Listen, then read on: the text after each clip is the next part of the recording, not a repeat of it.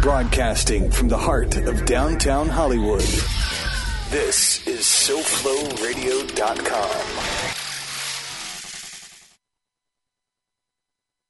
Do you know what crazy is? Crazy is majority rules. Yeah. Uh. Take germs, for example. Germs. Uh huh. In the 18th century, no such thing. Nada, nothing. No one ever imagined such a thing. No sane person anyway. Along comes this doctor, Semmelweis. Semmelweis comes along. He's trying to convince people, well, other doctors mainly, that there are these teeny tiny invisible bad things called germs that get into your body and make you sick. Huh? He's trying to get doctors to wash their hands. What is this guy? Crazy? Huh? Teeny tiny invisible. What do you call Uh, uh, germs? Huh? What?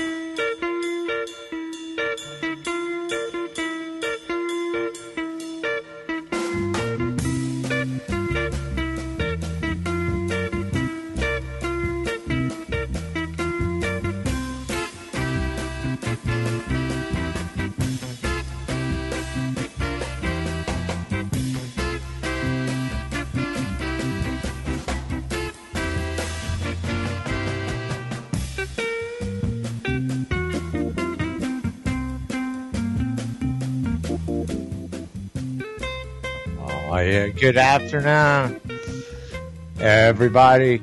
Well, now I got an echo. No, you don't. Now I don't. Hey, Yeah, no, it was, it was your imagination. It was. Yeah. Welcome to the Groovathon. yeah, you can tell, baby. Split Studio Edition. As always, as you could, as you just found out. Yeah, listener. You know, listeners beware. I am Tony C. I'm joined from afar by the master of production engineer, the man who makes sure more often than not that our groove remains satin smooth. I'm sorry. I love It's you. right. I Bust- love you. You're the ahead. expediter of my dreams. So you know, Bu- bust bust balls, bust the balls. lost Chairs over there. We, I swear to God, you know, one of the things is that we do this on Skype Yeah. and we do it visually. If we were just, but we do, but the thing is, is we don't do a television show. We do a radio show. If we Right. were only doing this via Skype audio, there wouldn't be as many problems with the delays and everything. We're going to try the Ethernet next time. I will say this though, okay? Mm-hmm. You know what? No matter the technical stuff, every Groovathon rises up from an attitude of gratitude. Okay?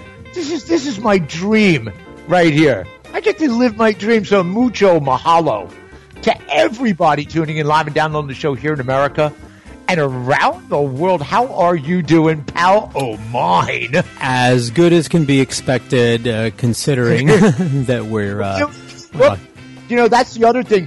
It's obviously thrown us off because, yeah, it's not Monday at 2 o'clock in the afternoon. It's Wednesday at noon. right. You know, this is, for, for at least the time being, this is going to be our, uh, our new time slot now. Is that correct? Yes. Yeah. Do, you know, because life goes on, strange as that seems these days, doesn't it? hey, did you see the Blue Angels the other day? Did I mean, you- in you- person, did I look outside? And, literally almost like pretty much right over my house. no. They were right along. The, they flew way right down the coast there, and I'm you know right on the beach. They they flew pretty much. I mean, it was loud. It was loud. I don't know if you ever heard the. And they're only flying. They're flying at like slow speed. They were doing like you know 400 knots across the ground, which is like half what they could normally do.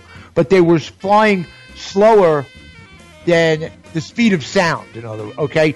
Normally, the, you know, the plane goes by, the sound catches up afterwards mm-hmm. with these things. They're going a thousand miles an hour. But in this case, sound got here just a little bit ahead of time, and that's what clued me in. I heard the rumbling and went outside just in time to see them whiz overhead. I thought that was pretty cool. You know, look, say what you will. I, you know, there's always going to be those people like, um, oh, they're wasting all this money. Actually, they're not. They need to get their airtime. They need to get flight time in. They're using this as flight time. They they have to do it one way or another to remain certified as Blue Angels. They have to have certain uh, number of hours uh, flight time, and so they're doing it this way. Which I I'll tell you what, I'm not a big air fan show and all that that stuff, but this was pretty cool. It's the Yeah. first time I've been around. They flew that close. It was cool. Say what you will, I don't I don't give a shit, man. Hey, we're gonna wing it this time, though, right? You ready to wing it? Yeah, I'm ready. I got my wings on. So we've got a lot of stuff to get to today. Ironically, you know, the the reason I decided to wing it is because it doesn't matter if I if I try to put together some some stuff and and actually write some stuff out because by the time we do the show, Right. that's Uh, yeah. that's not just yesterday's news seems like a million years ago at this point. I know. You know. However, we there is a bunch of stuff we can yak about today, including Obama ends his self-imposed three and a half year commentary quarantine. Mm-hmm. The adulation addict in chief heads back to his rose garden hood for a quick fix and predictably falls victim to his drug of choice, which is the sound of his own voice. Two special ops guys get snagged trying to pull off the Bay of Piglets in Venezuela at the behest of an Ali come lately who, you guessed it, is based in Florida, begging the question, what other fucked up shit is happening while nobody's watching the store? In an unrelated yet predictable story, the Sunshine State's powers that be either don't know or simply don't want anyone else to know exactly how many people have died due to the coronavirus. Yeah. Uh, uh, what happens? Where is it? Oh yeah, what happens when Darwin, Dunning, Kruger, and Schadenfreude have a few cocktails and muse amongst themselves? You guessed it, hilarity. also, come September, why the postman may not even be able to ring once. Plus, Bill Burr channels his inner Malthus. Brad Pitt throws a 12 monkeys wrench into the anti-vaxxer insanity ward. And later on, we'll hypothesize about what the next six months could make the next several years look like for Gen PPE, as I'm calling them these days. I, I noticed that you like that that you like the uh, the 12 monkeys opening there. I know I caught you cracking up. Yes, how's that for timing? And you've got to love the movies that are on these days. They're like showing all these movies. 12 monkeys in regular. I'm loving it. Yeah. it's unbelievable. Naturally, of course, all of that is going to be smothered in the finest, most diverse groove anywhere on the air. It is just past, hang on, noon. Thought I was going to fuck that up, didn't you? I- Negative big six. Just I- past noon, only Hollywood that really matters anymore. Yeah. Hollywood. Florida, that is. Hey, you know what that means? It is just past six in the morning on the Big Island, and I have a huge shout out, which I'll talk about later, to the uh, Hawaiian Moonbeams crew. Yeah, Tom and Chad and the whole family out there in Ocean View, just past five in the afternoon in Dublin, Lisbon, St. Anne, and Lisbon, six o'clock the rest of Western Europe, and yeah, just past seven at night in Istanbul, where my gal Celeste refuses to let a little old mask stop her from spreading the groove. Yo, Gramps Master Flex, you got everything queued up where it's supposed to be? I'm all squirming over here. Oh yeah, baby. Saddle up, y'all. It's the Groovathon on SoFlaRadio.com.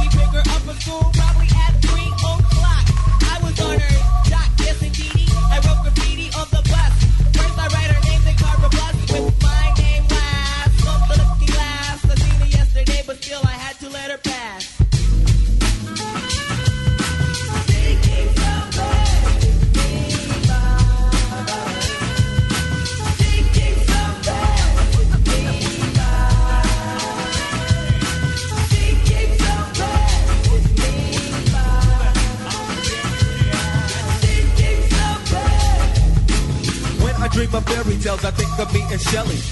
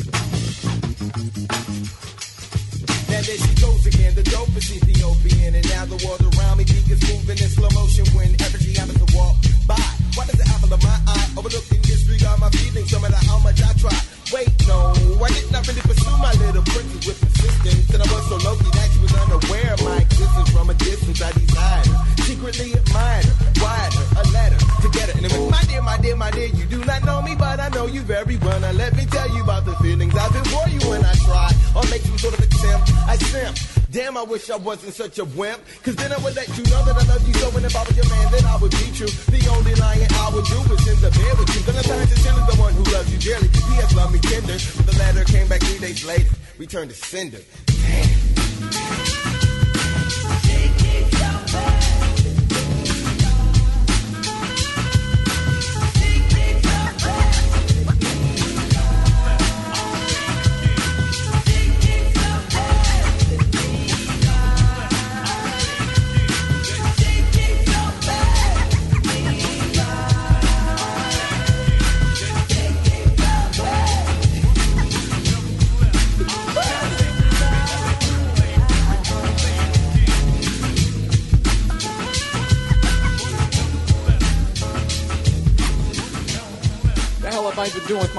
Trying to get in shape, man. I hate going to the gym, so I decided I'd go veggie twice a week. It's brutal. I can only make it till about 5 o'clock. 5 o'clock. That's what I realized about myself. You know that? Something has to die every day in order for me to live. Something's got to get its beak chopped off, its feathers yanked, uppercut to its jaw, just in order for me to survive. I'm trying. And all that shit. It's awful. I saw this thing though that they said if everybody went vegan, if everybody went vegan though, it would be a vegetarian, whatever the hell they said, one of those V ones, right? And they said it would be great for the uh, for the environment, you know, because I guess there's all this cattle standing around, and when they fart, the gas goes up in the atmosphere and causes something, right? They're always doing that shit. You know, if everybody went vegan, the air would be, if everybody drove an electric car, if everybody just had some snowshoes on, right? They just won't come out and say it. Nobody has the balls to come out and say it and just say, look, 85% of you have to go. That's it. That is it. I have been bitching about the population problem for three specials in a row. Waiting for some politician to have the balls to bring it up, but they won't do it. They won't do it. We live in a democracy. Right? Can't be honest in a democracy. You need the votes.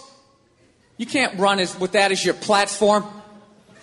Coming out there, and if elected, I would implement a program to immediately eliminate at least 85% of you. This planet cannot sustain the sheer numbers. Let me finish. This will not be arbitrary. Under your seats is a multiple choice questionnaire. If you did not bring a pencil, you're already out. Can't do that. You gotta be nice.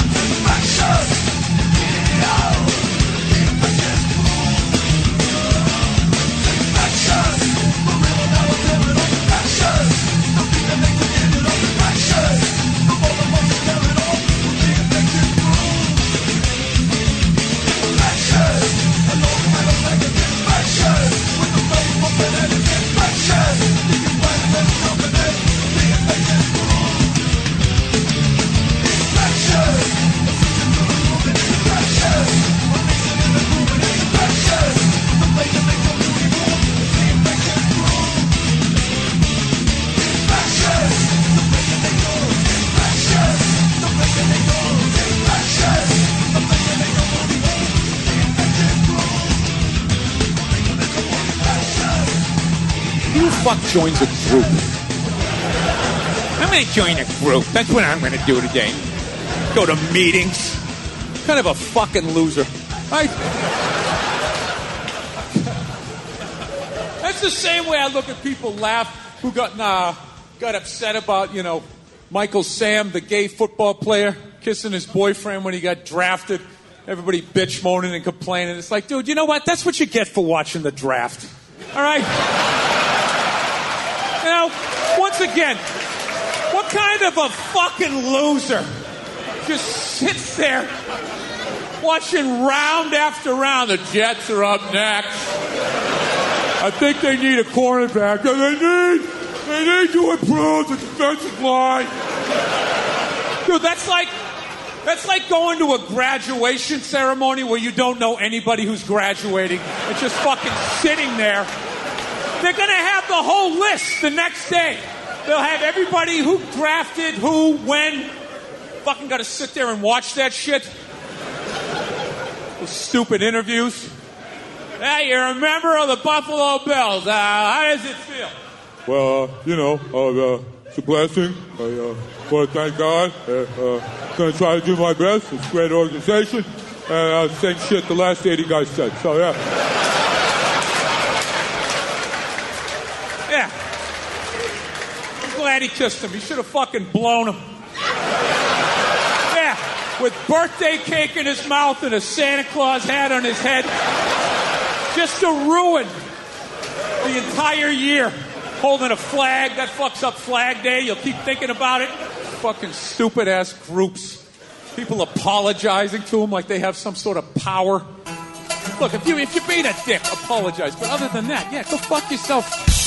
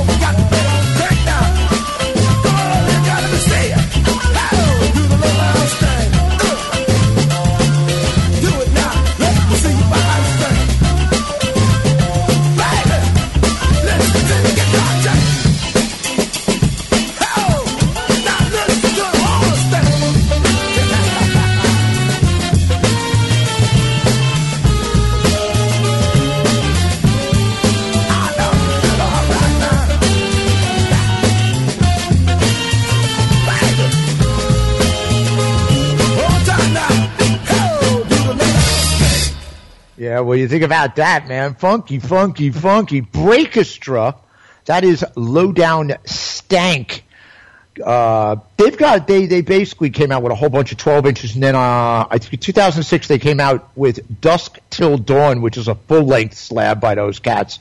Uh, they're from uh, they're from over in England. Before that, Spin Doctors. Yep, we house. You from uh, you've got to believe in something. Uh, that came out in '96. I think that was like their third or fourth album. I'm not sure which. I, I used to be able to see those guys down at Nightingales for like, you know, two bucks on Wednesdays and stuff. Hey, interesting note about that album. Tommy Chong plays kazoo on a few tracks on that particular. I know. Really? Come on, man. If that isn't cool shit, I don't even know what else. That's that's as cool as it gets. You get Tommy Chong to play kazoo on your album, I will buy it. That's okay. Anything Tommy Chong does. Before that, yeah, I put this in there just for you. The Bill, the the, the second Bill Burr uh, clip Yeah. about football is stuff. What kind of a fucking loser do you have to be? I couldn't agree with that more. This is and they did it this year, you know, remotely. You know, they used to do it like in a place like Radio City where you could have the local fans, you know, cheering and booing and shit, which was always the thing. Now, I, I didn't even know it was happening until it had already happened, which is fine as far as I'm concerned.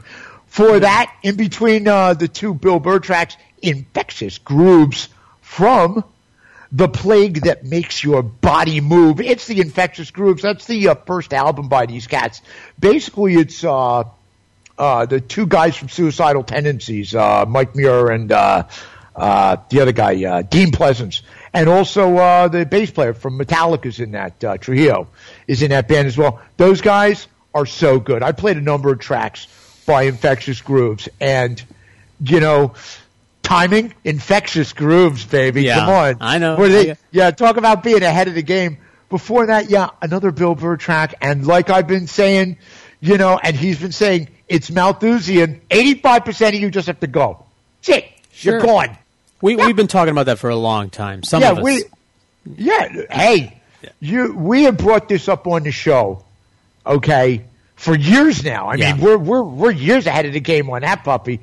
Before that, the Pharcyde passing me by. That is uh, from, I believe it's their first record, uh, Bizarre Ride to Bizarre Ride II the Pharcyde came out in '92, and kicking off the set, Rage Against the Machine, Bulls on Parade from uh, Evil Empire came out in '96. Yeah, once again, there's literally I can't escape it. Who produced that record? Yeah, Brendan O'Brien. I, I, I, just I didn't know. I didn't think you were into that kind of fare. hey, here's a headline I saw from uh from earlier this year. I thought this one this is one of the funniest headlines because when I first saw it, I couldn't figure it out. I didn't realize what they were trying. It says Rage Against the Machine smashes capitalism with three hundred dollar concert tickets. with ticket prices starting at $190 for nosebleed seats and soaring upwards from there, legendary leftist rap metal band Rage Against the Machine has successfully reached its target target audience, the bourgeoisie. We've always quote we've always felt our audiences back in the 90s were a bit too prole. said singer Zack La Rocha. I think we finally found our niche. One percenters. there you go. That's us. I, the band is saying the best way to fight against social and economic injustice is to price poor people completely out of the market. it's just one way of giving back to the community, said guitarist Tom Morello. Oh, and by the way, there's a strict black tie dress code at all our upcoming shows. The floor seats at their Winnipeg show will be reserved for members of the bourgeoisie only. White seats in the bleachers will be available to the petty bourgeoisie and kulaks. Is this great? The best That's quote, the best thing about our ticket prices is that I guarantee there won't be a single Mennonite in the audience. They can't afford it. They're just too cheap. in response to the outrageous ticket prices, a new activist group has emerged called Rage Against Rage Against the Machine. okay, I, I just want to say who who wrote this. It, uh, it is by uh, Andrew, and it's from the site The Daily Bonnet. Mennonite life. That's what the Daily Bonnet is. It's all about Mennonite life. I swear to God, you know, Wonderful. I do the research. I do all, I go in quest so that you don't have to. Okay? Okay. Uh, the, the Daily Mennonite is the name of this website. I'm not kidding around you. If this isn't the funniest thing ever. Hey, don't Okay. don't go driving a wedge between me and the, the Mennonite community, or, or the Amish for that matter, mind you. Right. It's a Mennonite satirical news site from the heart of the Bible Belt, Steinbach, Manitoba. Apart from the names of local and international celebrities, all characters and situations presented are entirely fictitious. Thanks for pointing that out. Oh, the guy who wrote that previous piece is named Andrew Unger, U-N-G-E-R. So, I, I just, the Daily Mennonite, you really don't, you can't go wrong with that. So, what caught my eye recently? Well, in the world of sports, yeah. Hey, I got I got some. Go ahead, do your sports thing. I got some. I got nothing. Go ahead. Oh, This eh, I discovered a if this sport. If this isn't fucking turning, if this isn't literally the, thi- this is it. This Bizarro world. We've moved into Bizarro world. That's it. We're there.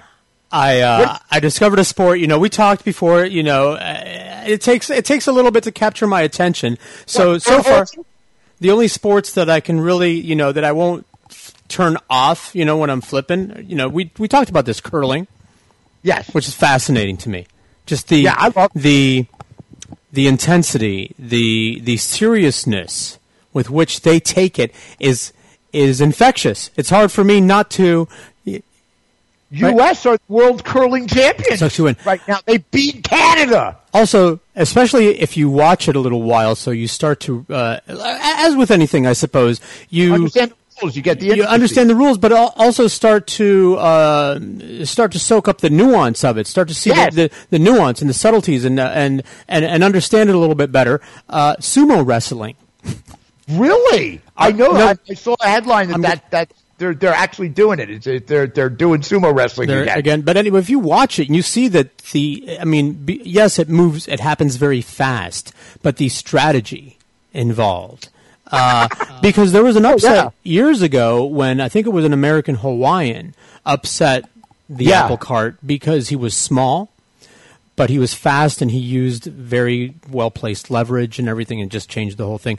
But to know the sport because I'm, I'm binging around and I see something, you know, these free apps, these ads for apps come up, uh, battle bots, and it, was oh yeah, that's been around for a while. a while. Well, there was because here's what happened. I had to do some research. I had to go back in time because years ago, I thought it was the 80s, but I guess it was sometime in the 90s. They had a British show called Robot Wars, and it was cheesy as all hell. And I saw, and they're on YouTube. They're all on YouTube, and I'm like, okay, I remember this. And it's hard to take it seriously. I guess they had just real people building these things in their garage, and they were just like bumping Yeah. into each other, and it was stupid. Anyway, fast forward years later, Right, I know. I saw that they, they, they've got teams of people right. from like MIT and right. shit. BattleBots. BattleBots Yeah. was the American reincarnation of that, but they said we're going to take this seriously. We're not going to have these house robots. We're not going to have an obstacle course. We're just going to have Oh yeah, two, these are these are two yeah. robots trying to destroy each other. The and here's the thing because there's a you can download the free app the Sci-Fi Go or whatever that was and watch seasons three and four, which will bring you up to date with what's going on right now with What, is there- BattleBots. there like a backstory, like wrestling yeah, and shit. yeah. Like WWE? Well, no, but it's not. It's not cheesy. There, there is a backstory because there has been an evolution since this thing, since this idea came into fruition, and this is a vel- this is so new that it's changing right before our eyes. Like each episode will bring new innovations. You understand? As people learn with each battle what works and what doesn't. And so the robots from the olden days, when you see this, these things, and you're just like, how could what? What were they thinking? What were they thinking that think that that would just do anything? Because now they have these death machines, and I shit you not. they are death machines where where they're showing you know they have the, the behind the scenes here's where the here's the test box where we test robots and here's an example of somebody that wasn't allowed to play as he destroyed the test box which is Oh yeah, surrounded it's with like, it's like the little dog they, they bring in so that the, Right. the pit bulls can get get their swirl on. they got a test box puppy. with a titan with armored titanium floor and the bulletproof glass that's as thick as the uh, that's as thick as the glass that they have in banks. This is, you know, and when when the guy's BattleBot cracks that glass, you're like, no, you're not allowed to bring that. If you saw this thing coming down the street, you would have to run. But understand something: these things are moving so fast with their giant whirling blades of death that if you saw it. If you were on the street and you saw this thing I just thing, can't believe I am listening to you. It So- figures. it Because- took, of it took course. inanimate objects to get you into They're the very animate. Listen, if you watch this, watch this. Do you, do a little bit of homework. You're a shut in. What the? What else are you going to do? Watch this because all of a sudden, all Oh, of I'll these. tell you what else I'm doing these days. All right, I s- I watched the cornholing championship. Oh, hey, you and me. I, swear- I, never was thought on I'd say this ESPN. when the- cornholing. I had to give away my kit. I was wasting too much time in my backyard. I had to go give away my tell you, know, yeah. The thing is, is that I just can't understand why, like, anybody our age of our ilk. It's something that you do. that Listen. in the in the in the scroll down as you're going through the channels, like I- whoa. What? Yeah, I think Yeah, it's, it's it's mandatory. You have to have a beer in your hand. But do this. Do this for me. Do the homework because all these arguments that I used to listen to and not be a part of because I didn't care. When I was at the sports station, when I was at WQAM, and the auto racing fans would argue with the non-auto racing fans about whether or not auto racing qualifies as a sport. And I understand, actually think it does now. I- I, do, I- I, I believe it does. because here's my thing. They would say George doesn't care about any of it. What do you think? And I and I would say if you're participating in it, if you're engaged in it, it is called whatever you wish to call it. And if you're a spectator, you're a fag. And then I would walk along. And- all right. I would walk along. Those are the terms. I've, All right? I've, I've actually, I actually came around uh, several years ago. I can't remember why, Well, but I've, I've now determined that, that NASCAR racers and these IndyCar racers stuff like that, they're athletes. It's different They're things. athletes. It's it's it's different Yeah. things. We're talking about different contests. It does take a physicality, but I don't want to be involved in these things where like is golf a sport? Just like look, golf and, and pool and things like that. They're they're games. It's like uh, you know, it's like what golf and tennis and ping pong. I don't want to get into that argument because ultimately, all right, if you're doing it, God bless you and good for you. Now, having said that, as a spectator in Robot Wars, because and I would be a participant if I had a budget. Boy, I'd be I I would be Oh, building be robots. all over that. I'd be funny. building I can- robots. I can imagine But here's the argument now. Now here's the thing. Here's the thing. After you do your homework, I, I have a question for you that I want your opinion of because because now all of the auto racing arguments that I've heard in my life are starting to echo and resonate. What's more important? Because these guys, you've got a remote control operator. they're not oper- athletes, they're competitors. no, no, you're not. That's not my question. You've got a remote control operator operating the robot. Okay. Yeah. You've got the the the engineer that designed the robot. This is an idea, and you've got one crazy idea going against another crazy idea. Robot that swings a hammer versus ro- ro- robot with a Sounds ro- like, sounds like Congress. Right. Versus robot with a rotating blade. Who's got the better idea? And then there's Yeah. this materials. And then there's this the construction. How well Yeah, was I it? get it. I no, I look, I understand So- all of that. What's your question? Which one is more important? Because you're going to watch this thing and you're going to come away with like very conflicted opinions in your own head because you're Oh, going to see. I- I both of them are going to be important. Right. It's the construction and it's the Right. person handling the tool of job. you're going to watch what you're convinced is a really shitty robot destroy a a indestructible death machine through the use Right. of skill. Yeah, Yeah, I got it. it's it's an amazing thing to watch. But so now here's here's the other argument. I'm convinced, man. Nothing. I don't know why anybody is building anything other than the heavily armored vertical rotating blade. That's the weapon. That's the weapon. All right. Now, Oh, there you go. That's that's, my yeah, sports now I- talk. now I have to watch this just so I can come up with something that will defeat Cobalt. your theory. Cobalt. It's not the only robot, but it, it exemplifies that design. The the robot I've never called seen you this enthusiastic about a competition of any kind ever. when you've got a machine that can kill people and they're just and they're and they're destroy and it's just an amazing thing to watch. Watch seasons three and four. I'll send you the link to the app. Okay, there, that was my sports spiel. I'm I'm I'm literally sitting here in amazement. You said we were going to wing it. This is what this All is right, what got me excited. All right. All right, ready? We're going to do a speed round. Here's here's one. Okay. My mother sent me this. She couldn't believe I didn't see it. Some commissioner was on a, uh, you know, like town commissioner. He was on one of these uh, Zoom meetings. Oh yeah. Uh, okay. And he uh, had to resign because in the middle of the meeting, which was video, his cat came onto the desk and he literally picked the cat up and just tossed it aside. And everybody went into a big, you know, everybody just went ballistic and he had to resign. This guy resigned because he threw a cat during a Zoom meeting. That'll go to show you. So, yeah, I just think I've been saying this for two months now. Ever since all this shit started, I can't wait to see what people start doing. You know, I, I was watching something a few nights ago. It was a serious thing on one of the cable news channels. Somebody who is well known, a reporter, uh, you know, somebody from one of the papers. He's on there doing it. And all of a sudden, right behind him, his son, who looks like he was a teenager, 13, 14, 15, something like that, comes up from behind him, okay, and just gives like the shock, call me sign. Like that, you know, you know, the shaka walks up, does that for like two seconds and then walks away. I'm trying, I'm thinking to myself, I wonder if this kid said, I'll bet you 50 bucks I can be, get on national television tonight.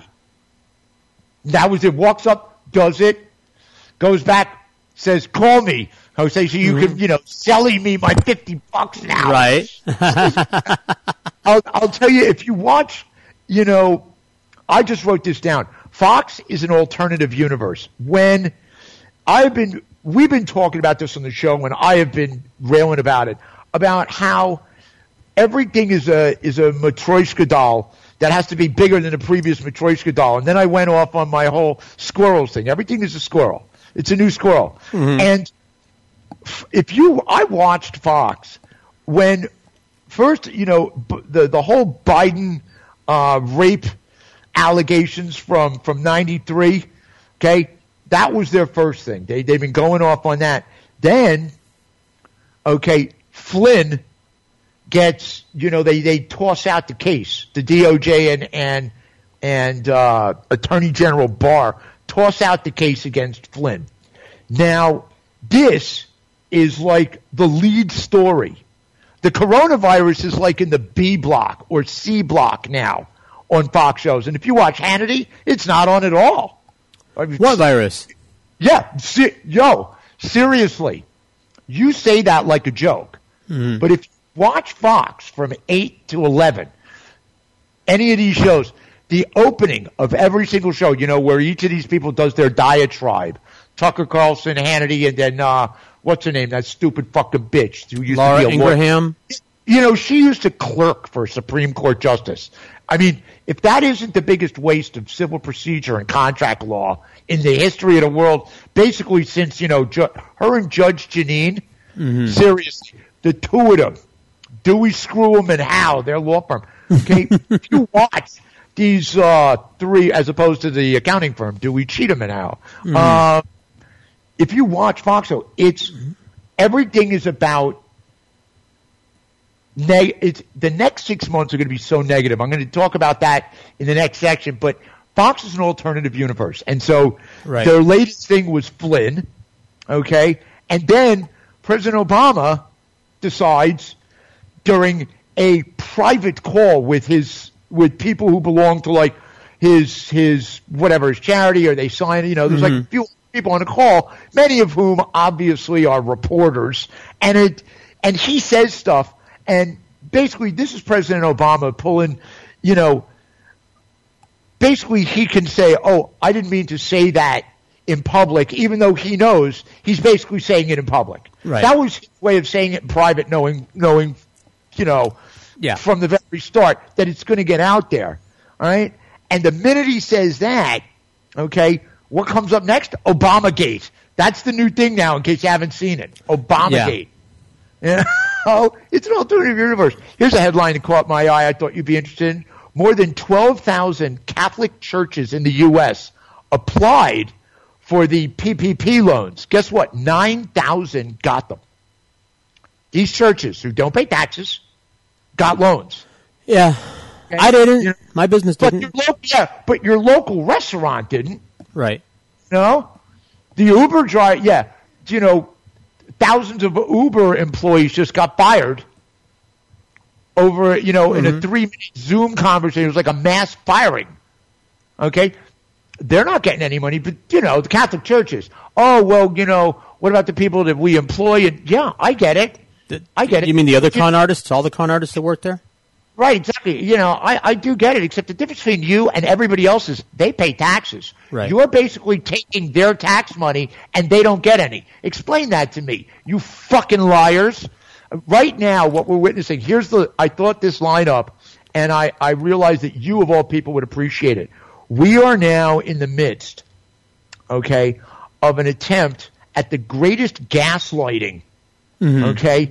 Some chick in a manger said she was still a virgin.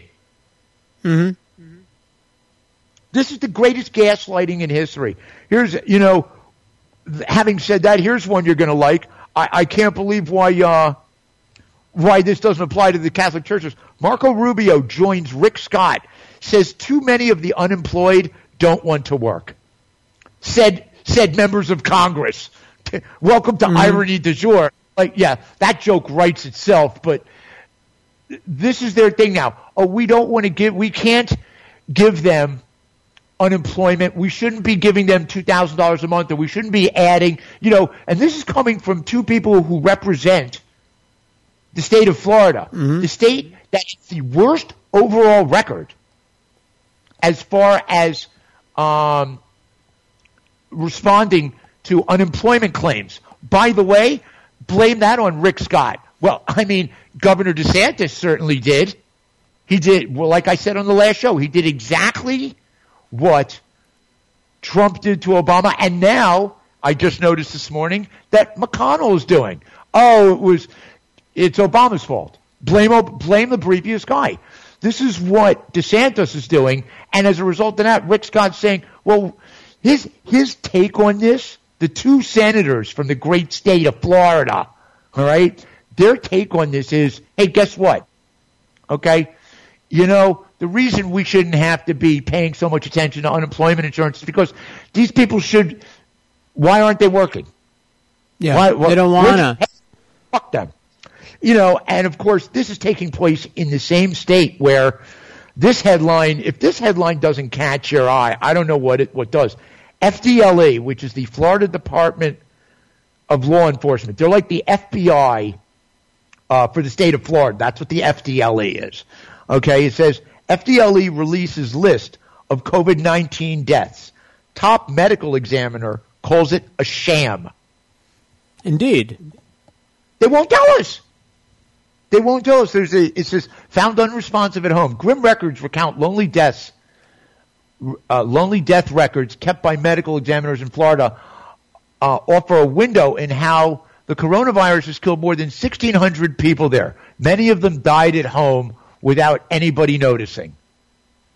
They didn't, you know, they just died. This, you know, all these these old people Yeah. just died at home, and nobody, you know, it wasn't until their their home care worker showed up on Monday and said, "Hey, these people are dead." ME comes, picks them up, and because they're not in a long term facility, Right. right, okay, it doesn't get listed. There, there's no autopsy on them. And they're Nobody's old. paying Oh, it's just an old person dying. So they just died Oh. from old, and that's it.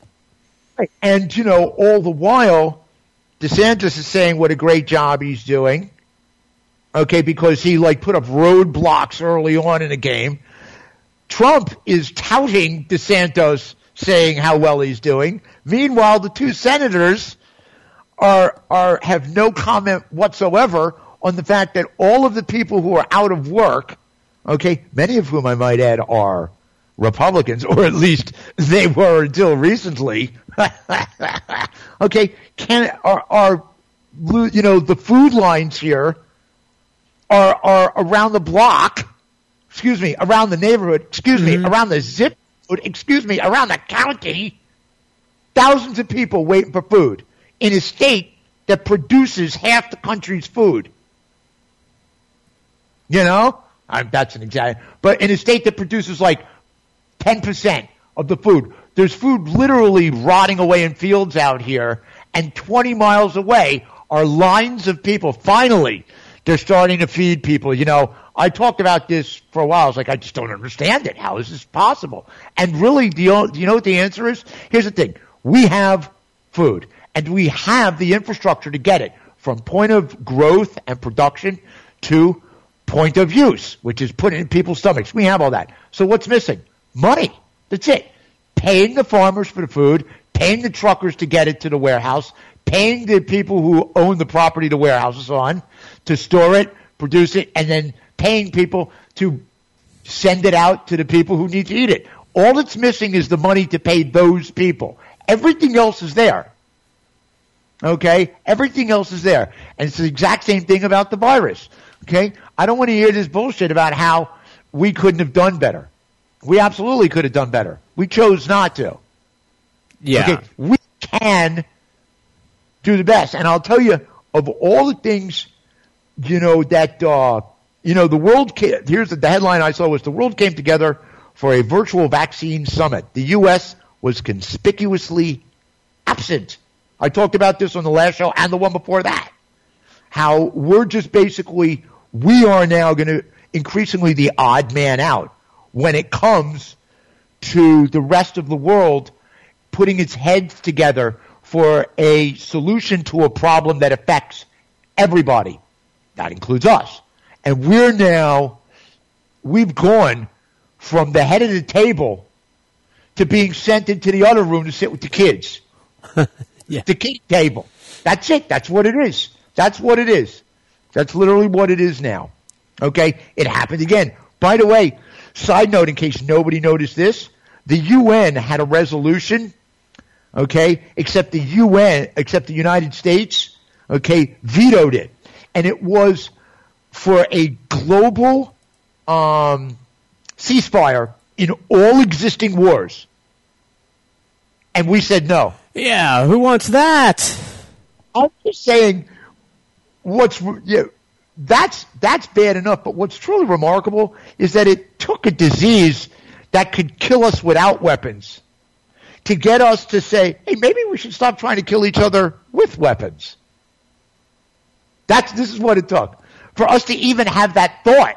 Forget about the fact that it would never happen because there's some shitty people in the world that'll never, it doesn't matter what you, you know, you can come up with any solution you want. They're going to say, fuck you. You think these guys, you know, you think Boko Haram gives a fuck what the UN has to say? Right. I, I think the cats in Myanmar are Yeah. listening, listening to the UN General Secretary. Ah, not so much, no. Somali warlords. yeah. Yeah, exactly. right. Oh, yeah. These people don't care. All right? They, they don't give a shit. And, you know, it's, uh, let me see. This is one I spoke about. I've been speaking about this for years now. For, but this headline happened after the last show, after I went off on these people, I saw this. For over a decade, the Permian Basin in Texas and New Mexico has been the epicenter of the American oil boom. Now it's the epicenter of its demise. All right.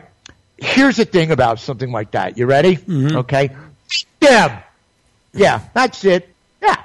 Oh, I'm sorry. Really, one of the headlines said that up until recently, the, the, the part that was the best was that years ago, the last time there was an oil crash, there were bumper stickers that started popping up in, you know, in West Texas, and it said, uh, dear, uh, dear Lord, please just give us one more oil boom and we promise not to screw it up. Yeah, yeah, that's what it said. okay. Four or five years ago, okay, people, you know, wildcatters and these guys that worked in the oil industry and, and on oil rigs and all these people, there was a, a, a part in this article that said, you know, before they went to work, they were dining on, on steak and shrimp. They were surf and turfing every day. That was that was part of this article. Oh, but now look at what happened to oil. Pro- oh no, some of these companies are going to go out of business. Oh, I'm so sorry. What about the people that have money invested in the oil sector? Fuck them too. Yeah. Should have invested, you motherfuckers. Should have invested in, in some solar company. Fuck you. Fuck oil workers. Seriously. I, I know that a lot of them are just regular hardworking people. You got the truckers who have to transport the pipe and the oil from point A to point B, and all of these people. I get it. Okay, sorry. They can Sorry. join. They can join the buggy whip guy. Yeah, join a bu- yeah, join a buggy whip guy. So, a couple of quick things here before we get on to some more groove. Yeah. But what what I've been talking about throughout the entire Trump administration, and it's now even more. It just came to light because of this this one particular thing. But I've been saying all along. You know, I remember a couple of years ago I was saying, "Hey, you know, we don't have ambassadors in half these places." And I was I asked you if you wanted to be. I said I wanted to be the ambassador of Ireland. Yeah. We have no we have no ambassador in Colombia in Bolivia. Of course, we do have an ambassador um, at the Vatican.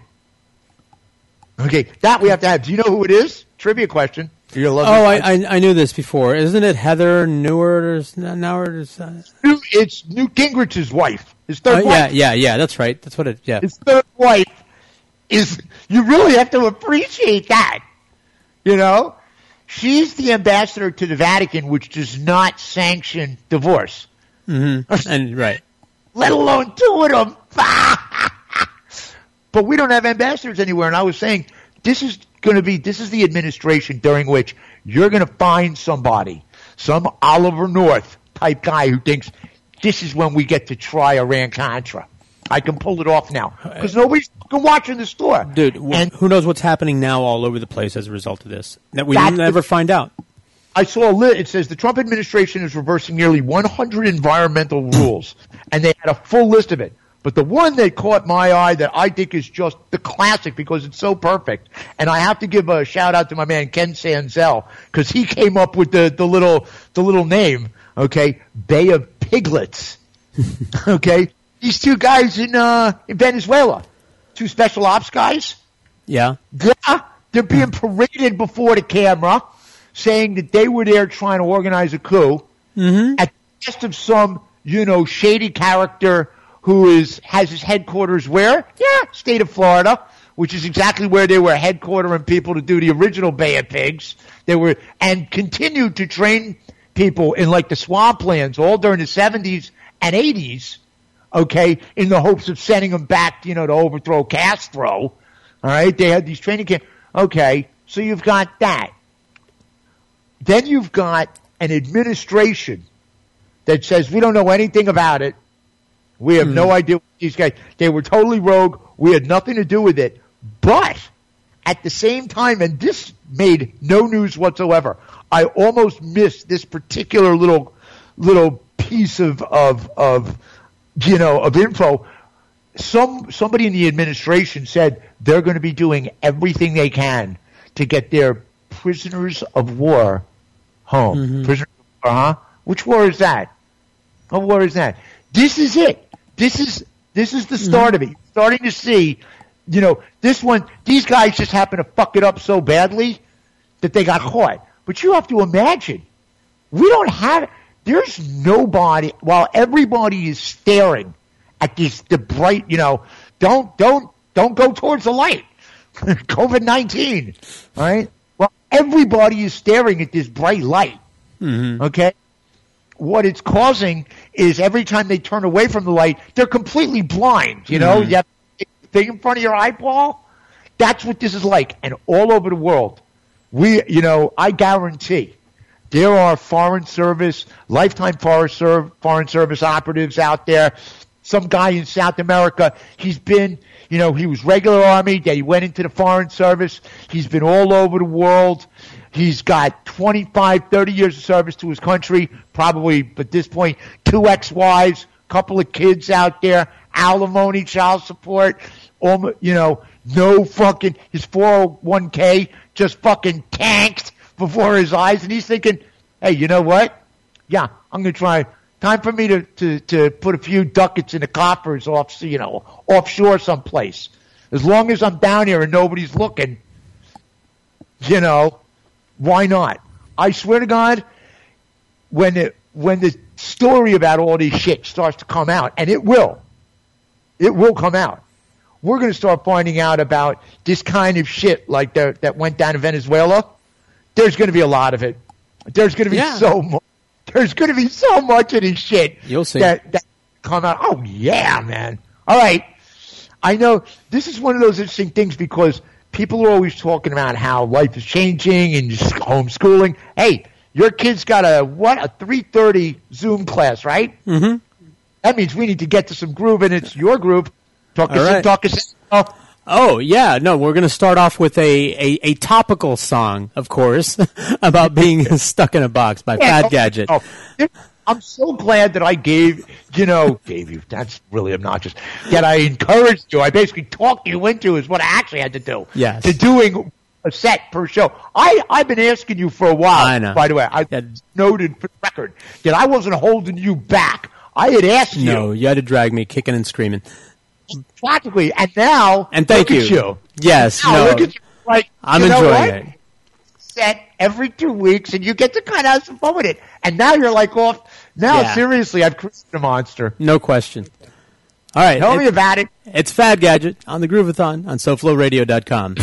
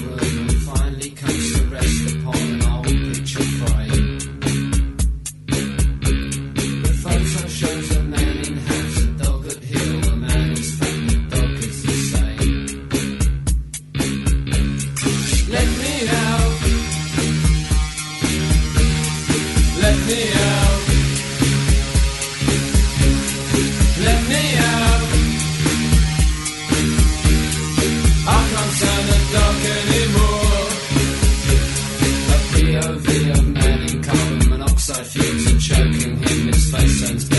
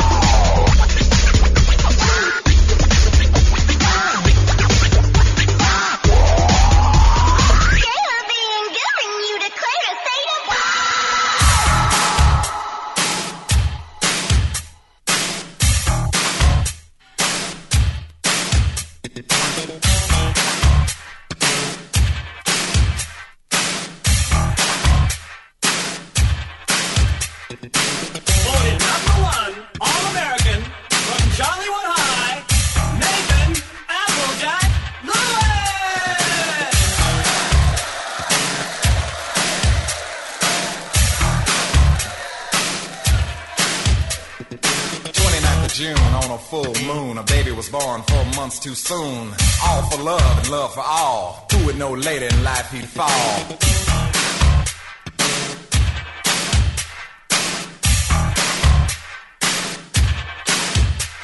This boy was raised with a steady hand. His daddy was a hard working man. His mama gave him all her love, cause God gave it to her from above.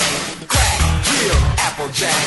He jumped in and he couldn't jump back. He was just too blind to see that. Death lives in the rock house. Crack.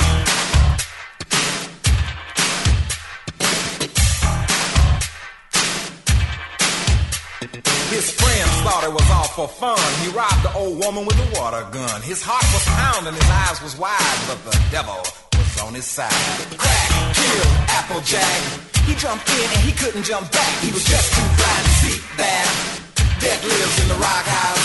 Crack, kill, Applejack. He jumped in and he couldn't jump back. He was just too blind to see that. Death lives in the rock house.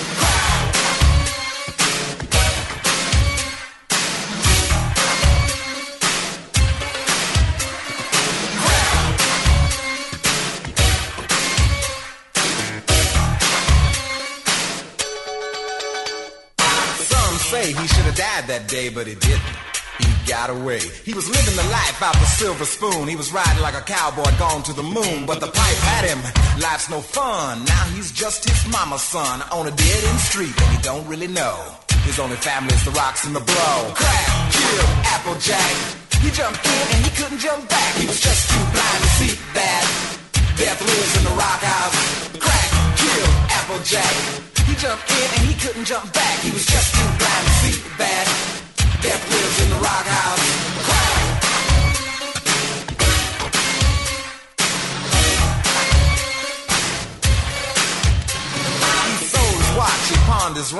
Boy, looking for the real thing. And I don't know if I told you about his wife named Annie. He soon began to sell her fanny to the deacon and the and the Indian chief, even to the hype across the street. And when his money and woman was gone, he began to sell his own.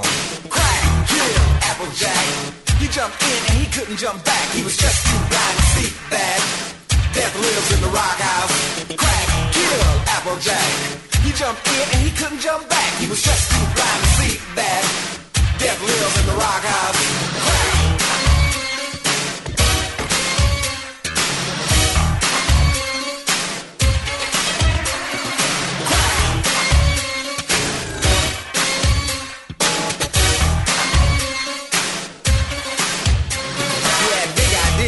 Big old dreams. By far, this was his worst scheme.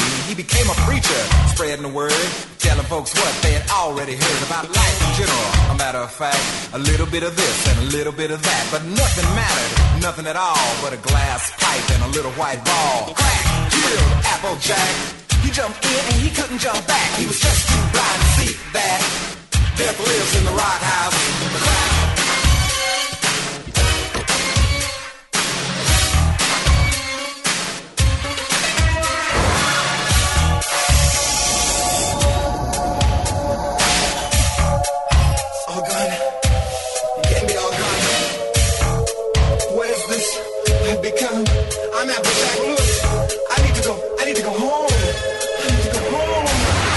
Twassle, twassle, twone. This boy was never going home. It was a sad sight, I must confess. He died on the freeway in a mini dress. His mama told him which way to go. He had to smoke something the Lord didn't grow. And what I thought was really odd, he died screaming, oh my God. Crack, kill, Applejack. He jumped in and he couldn't jump back. He was just too blind to see that. Death lives in the rock house. Crack, kill, Applejack. He jumped in and he couldn't jump back. He was just too blind to see that. Death lives in the rock house. Crack, kill, Applejack. He jumped in and he couldn't jump back. He was just too blind to see that. Death, death lives in the rock house. Crack, kill, Applejack. He jumped in and he couldn't jump back. He was just too blind to see that. Yeah, death lives in the rock house.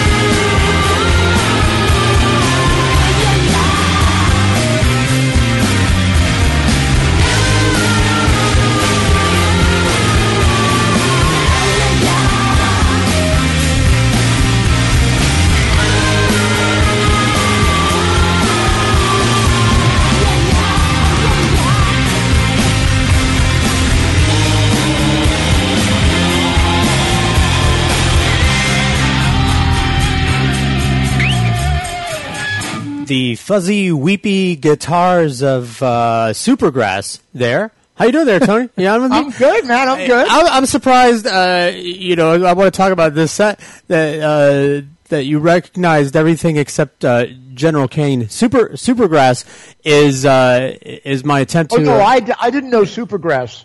The- I knew the first the first two songs I was, I was Oh, okay. familiar well, with. Well, It's good because I, second two, yeah. you know, I, I try to stump the band uh, with my sets uh, as a as a bonus, but but I really thought that you would uh, recognize the second one. Uh, Supergrass is my my my testament to my my claim that I'm always making that that the Brits didn't stop doing good three and four piece rock and roll bands like Oh, yeah. Beatles, Stones, The Who, the the Police, you know, Kinks. Uh, they, they, they are the wellspring, I think, of that. And then to a lesser degree, the colonies, the Americas, Canada, Australia, that four piece band. I really think that that it's Well, like yeah, that ba- I played last week. I played the band Little Barrie, yeah, which yeah. I think is a perfect example of that. So this is uh, the Gaz brothers. Gaz Coombs uh, started this as a three-piece band, and then his uh, his brother Rob joined them later.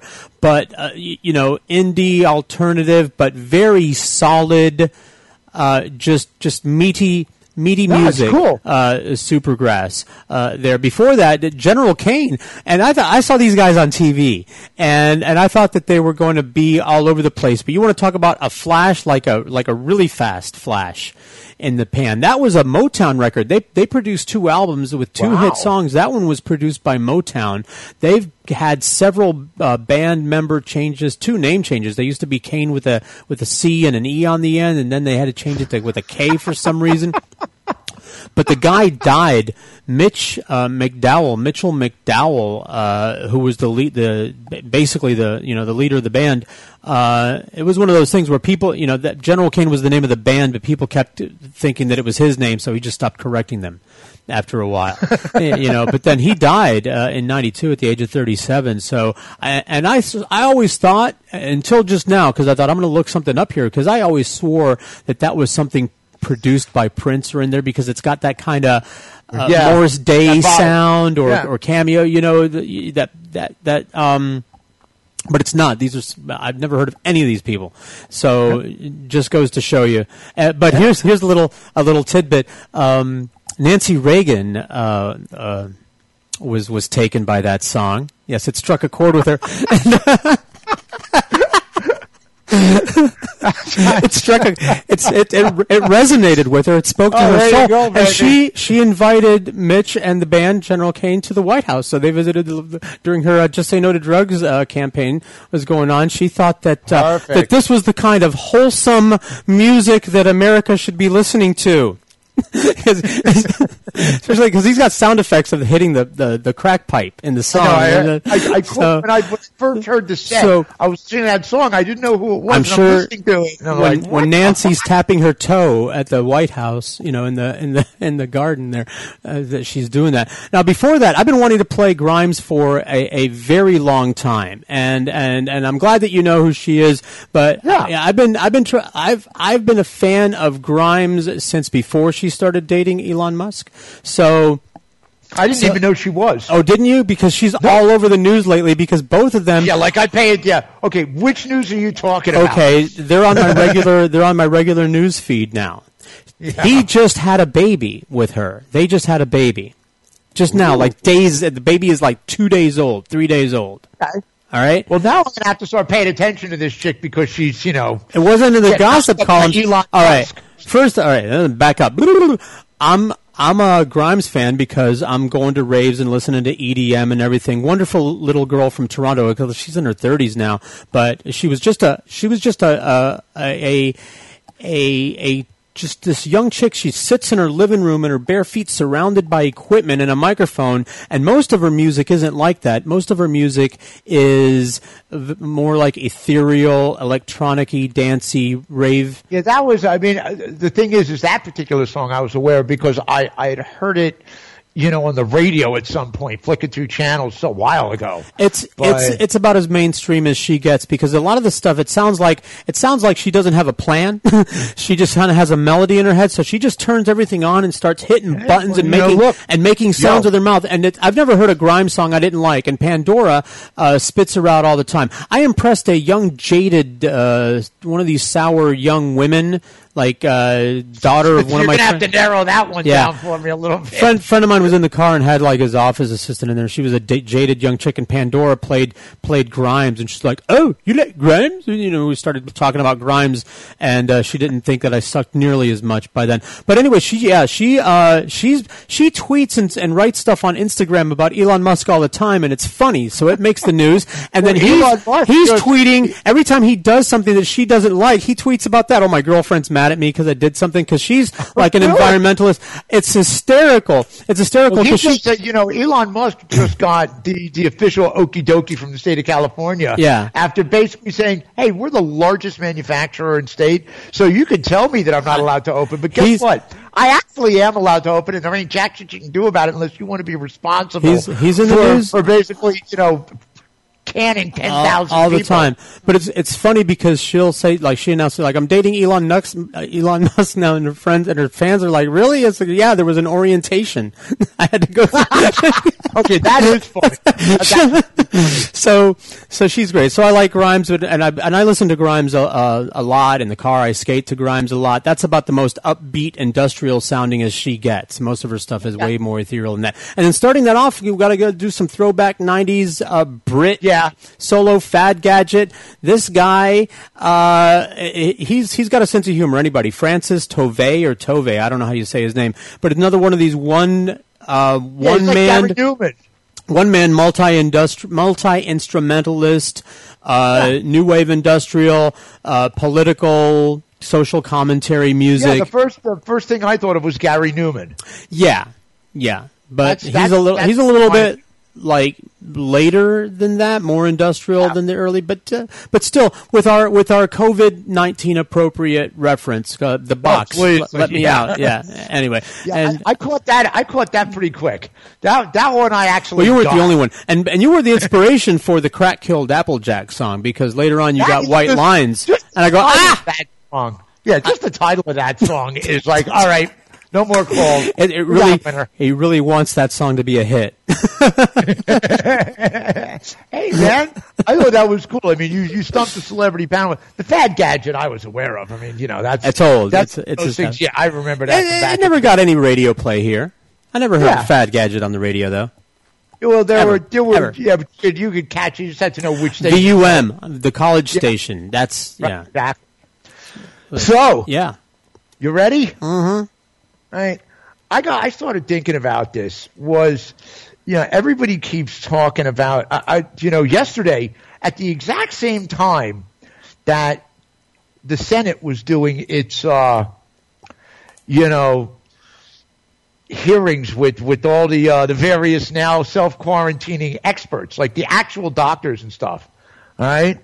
At the exact same time that was happening, the Supreme Court was hearing arguments regarding Donald Trump's tax returns, and there's two separate part. There's two separate uh, subpoenas or, or arguments they're listening to. One is that Congress should have the right to it, and the the one that actually has more validity is that uh, the Southern District of New York, uh, Cy Vance's kid, who's running that show, should have access to it. And one of the things that I thought was interesting was that they're not actually. This isn't.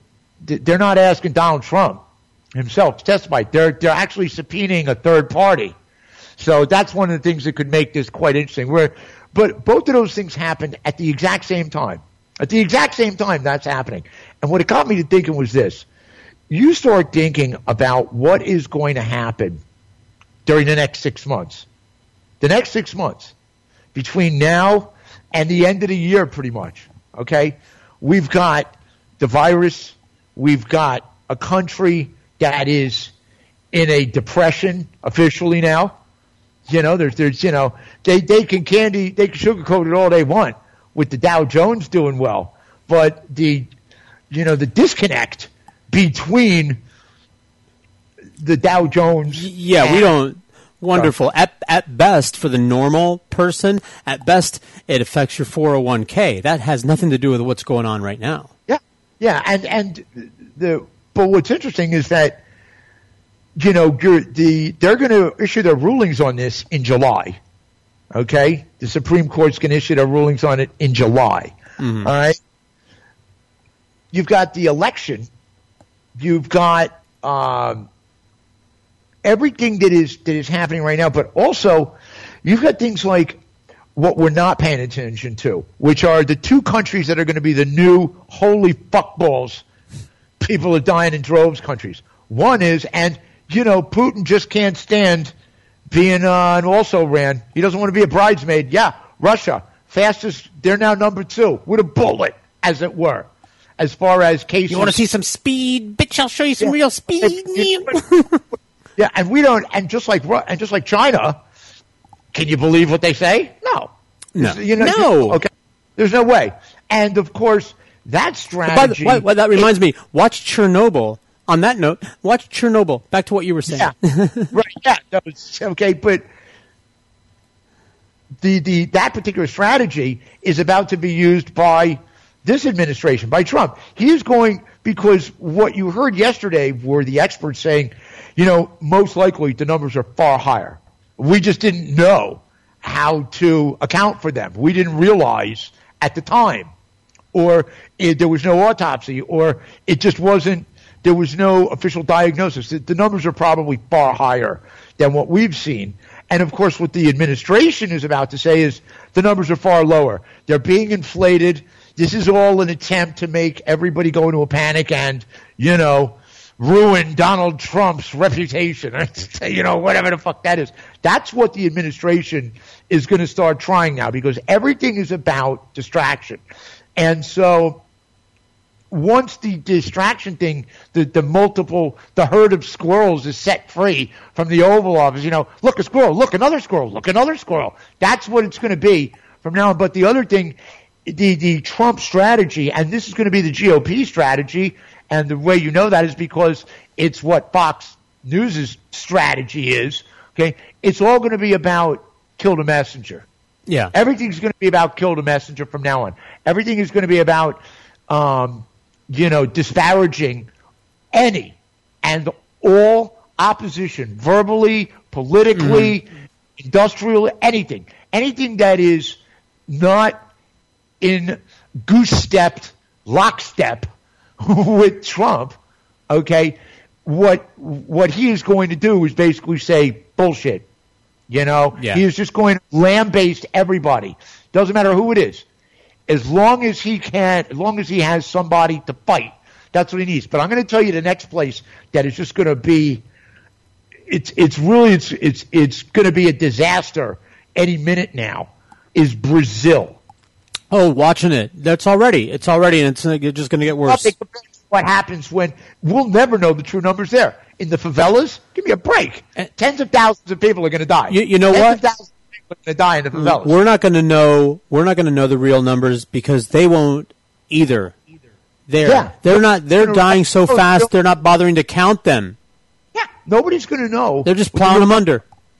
But I was thinking to myself, you know, what's a, a year from now, one year from today, you try and think about what the the front page headlines are going to be on a, on the New York Times.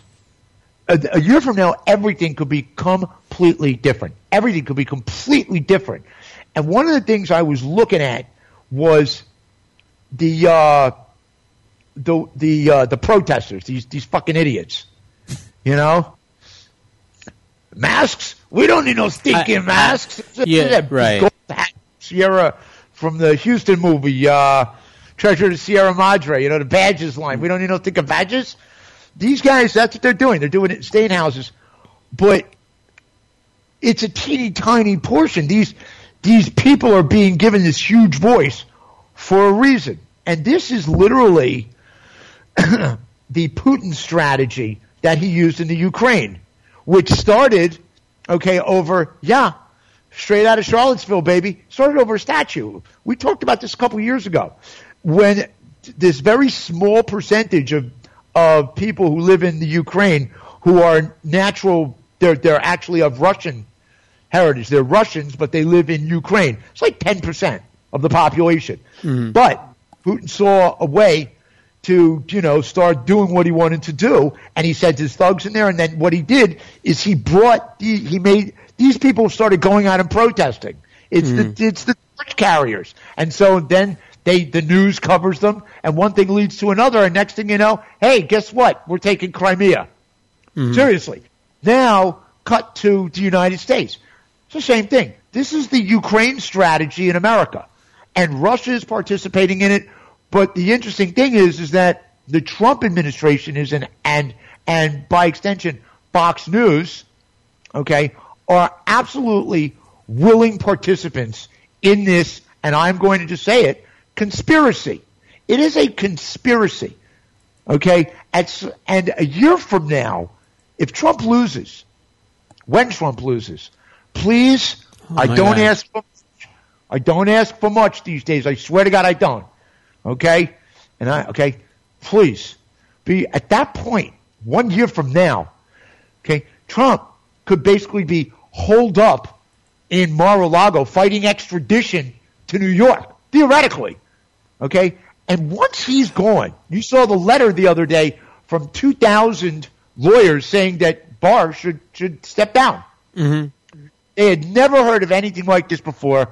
And if you watch Fox News, it's literally as if this was the smoking gun that showed that Flynn was entrapped Mm-hmm. and that he anything wrong. By the way, Manafort got out of jail today. Yeah, he's, he's going to serve the rest of his time on house arrest.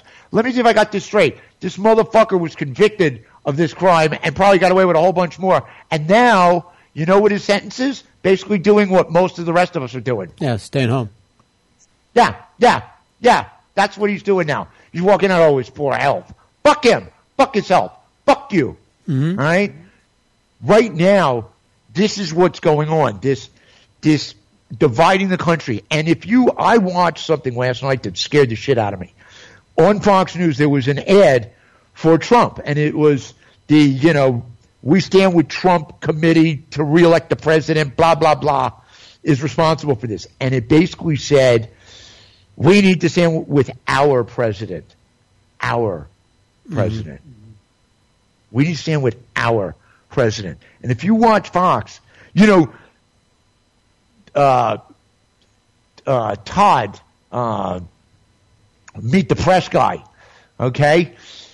He put on a uh, a video of I can't remember what it was, but it was truncated, Mm-hmm. and then he had to put it back up with the full length version because somebody noticed it was truncated. And honestly, it really didn't change the overall dynamic of the statement. But because of that, you know, he he say the next day or later on, he said, you know, I put this up and there were two clips from the CBS interview and we just chose the shorter one. We didn't realize that it had been truncated, so we showed you. We just wanted to make sure we showed you the full thing in context. Had we known that there was another, you know, that, that it was actually the same clip, but the the full version, we would have played that immediately. You know what Trump says? Mm. He calls for um for you know Chuck Todd says Chuck Todd should should you know quit. Mm-hmm. He should resign his position because of that. That. But if you watch Fox News, it is Hannity, you know, I swore off of him, but every once in a while I click in for that like opening two or three minutes just to watch his head explode on, on national television every night. And it is unbelievable. We have it. Rock solid news. The congenital liar, Shifty Schiff, Pelosi and the socialists and blah, blah, blah. And now guess who's back? Yeah, the normal suspects. Lindsey Graham is back. Ted Cruz is back. Okay? Markey is back. Gaetz from Florida, they're back. They're all back. They're all back, and they are going buck wild. Dinesh D'Souza, this guy needs to be smacked around.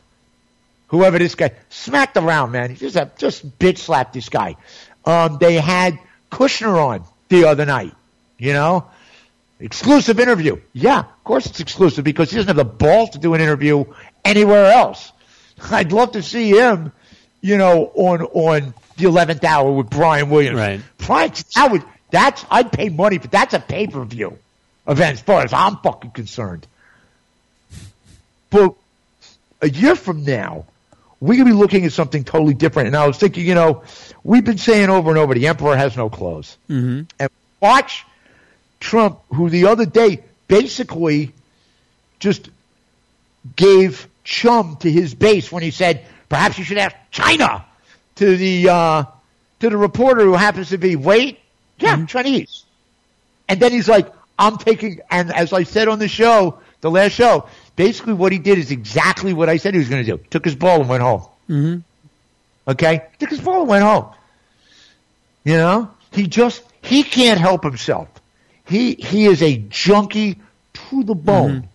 And his drug of choice is the sound of his own voice. Of course. He's an admiration. He needs that and he he he's like the the you know, I said years ago when I said I predicted that my my word of the year for the next for the upcoming year would be uh, Twitter storm or Twitter rage. All right? That's never going to up, but it should be. okay? He he he like broke his own record for most tweets in a day, and it was horrendous. It's the kind of shit you would expect to see on 4chan. Mm-hmm. Okay, this is the stuff. It, Obamagate, horrible stuff about everybody he hates, the airing of grievances and and blood. Unbelievable shit. But at this point now, he's not just the emperor with no clothes. He's literally the naked emperor who is smearing shit all over himself. And, and what occurred to me is he's basically a member of the comedy troupe, The Aristocrats. Mm-hmm. Mm-hmm. If you Yeah. ever seen, you know the joke about the Yeah. aristocrats? Yep. That everybody does? He's that. That's who he is. That's who he is. So remember, the, yeah, we call them the Trump administration. Yeah. You know, they come out, the son, fu- the father fucks the daughter in the ass and then belches all over. Yeah, we're called the Trump administration. That's what it is. A year from now, the you know, one of the things that I want to make sure that I put out there is that there's been a lot of talk, the blue state bailout. A lot of you know, and you hear Hannity, you know, Comrade De Blasio and Cuomo, the, the you know, the the the autocrat, autocrat. He's calling him an autocrat and all this. They're railing against New York, and they're talking about how the rest of the country shouldn't have to, you know, be on the same status as New York City. And and to you know, yeah, that's right. You shouldn't. Okay, because we got it first. We got it worse. Okay, but what people seem to forget is that the social distancing, the quarantining, all the stuff that we've been doing, when when it was first suggested, uh, you know, that everybody do this,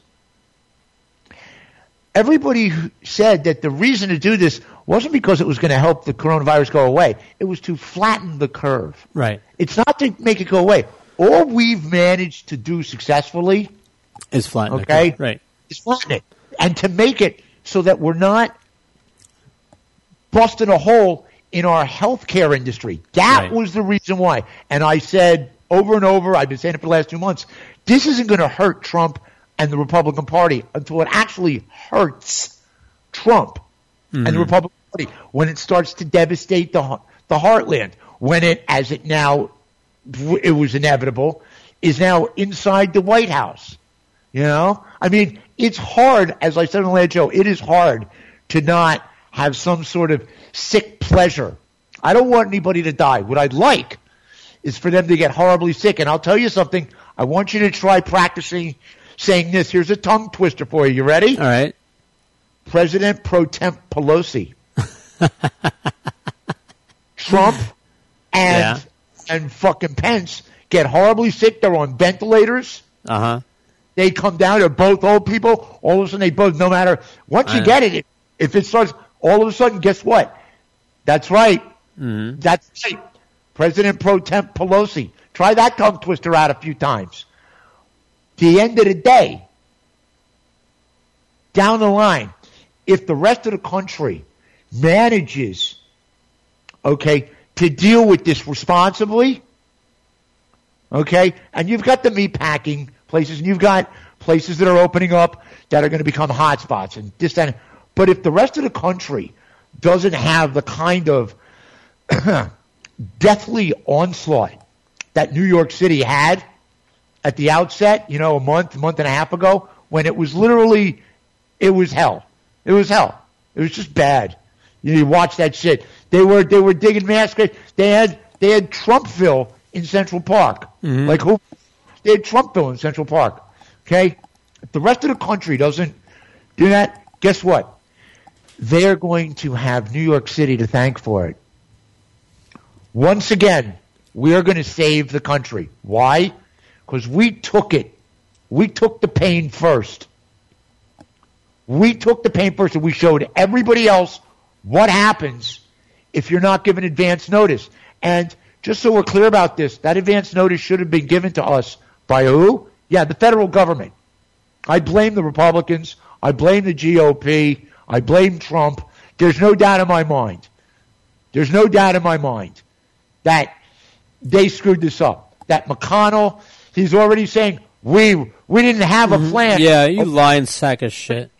Obviously, complete lies. These are sound bites. He was on, you know, the the Fox News Trump, you know, supporter network, like some, you know, the the alternative, the even further right Trump hmm. nation bullshit.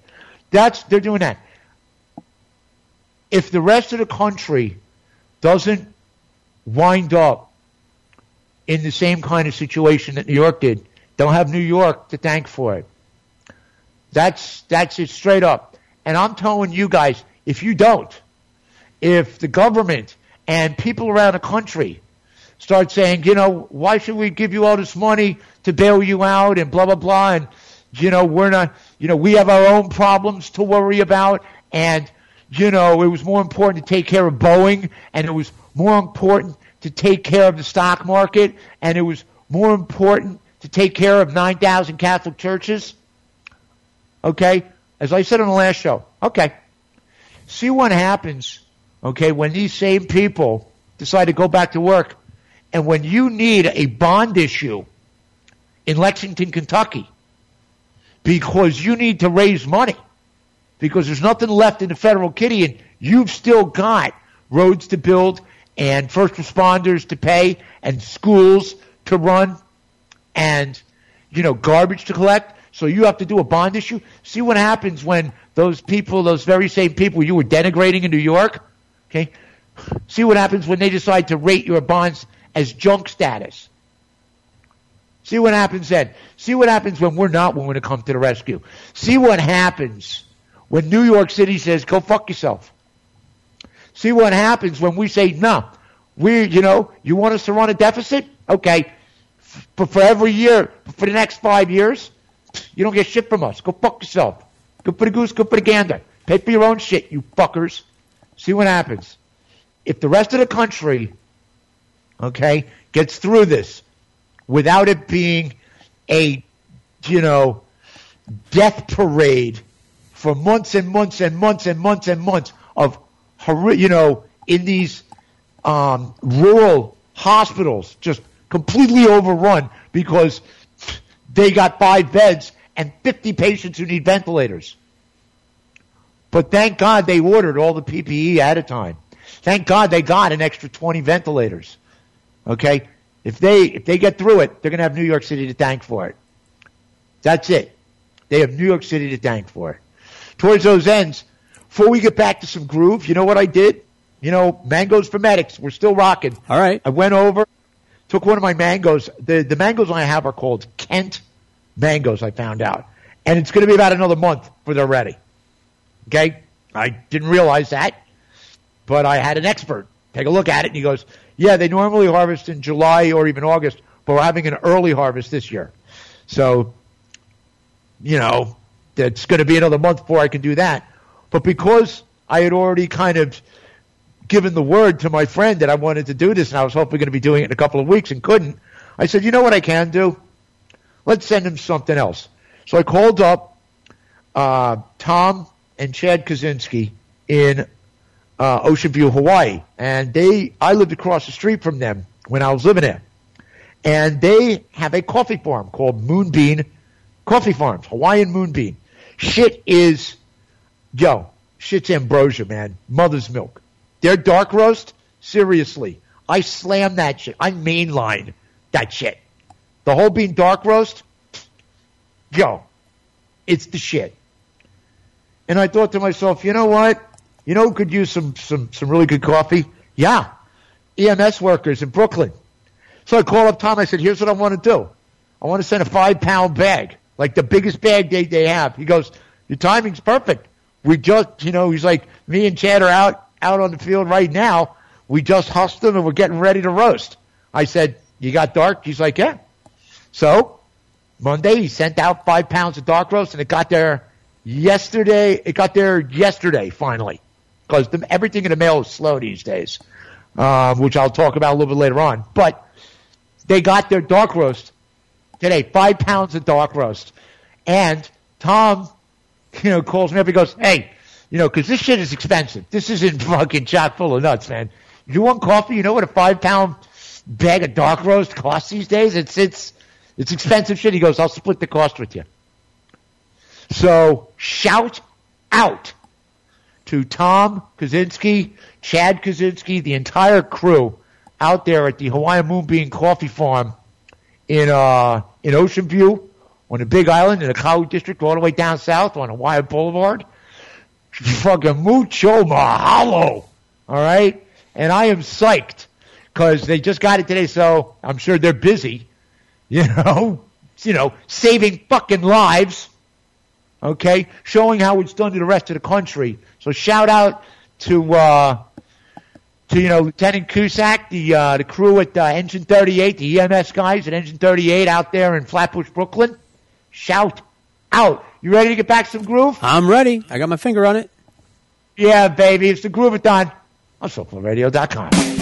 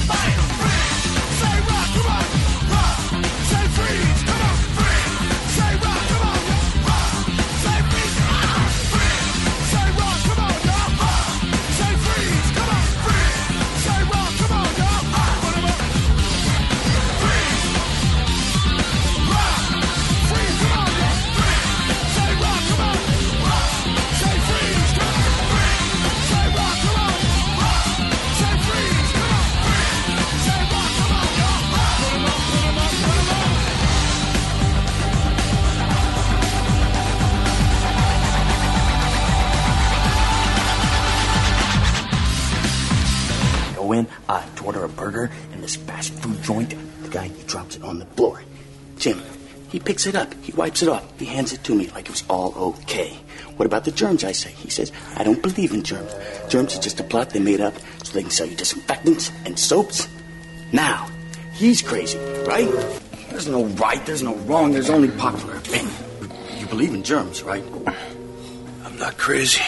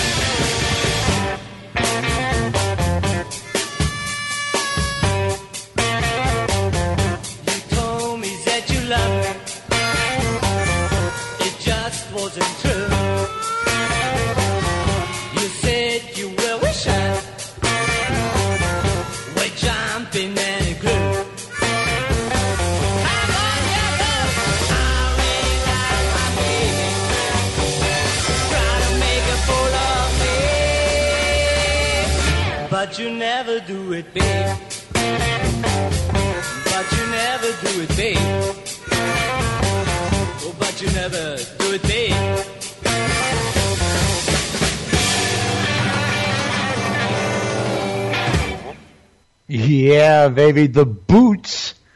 But you'll never do it, babe. That is uh, from their, I believe it's their only actual full album, Here Are the Boots from 1980. Those cats from Germany. The guy who wrote that song, a guy named Brian Potter, who also he's a uh, songwriter of some note. He's uh, from England, and he also wrote this song, uh, "Ain't No Woman Like the One I Got."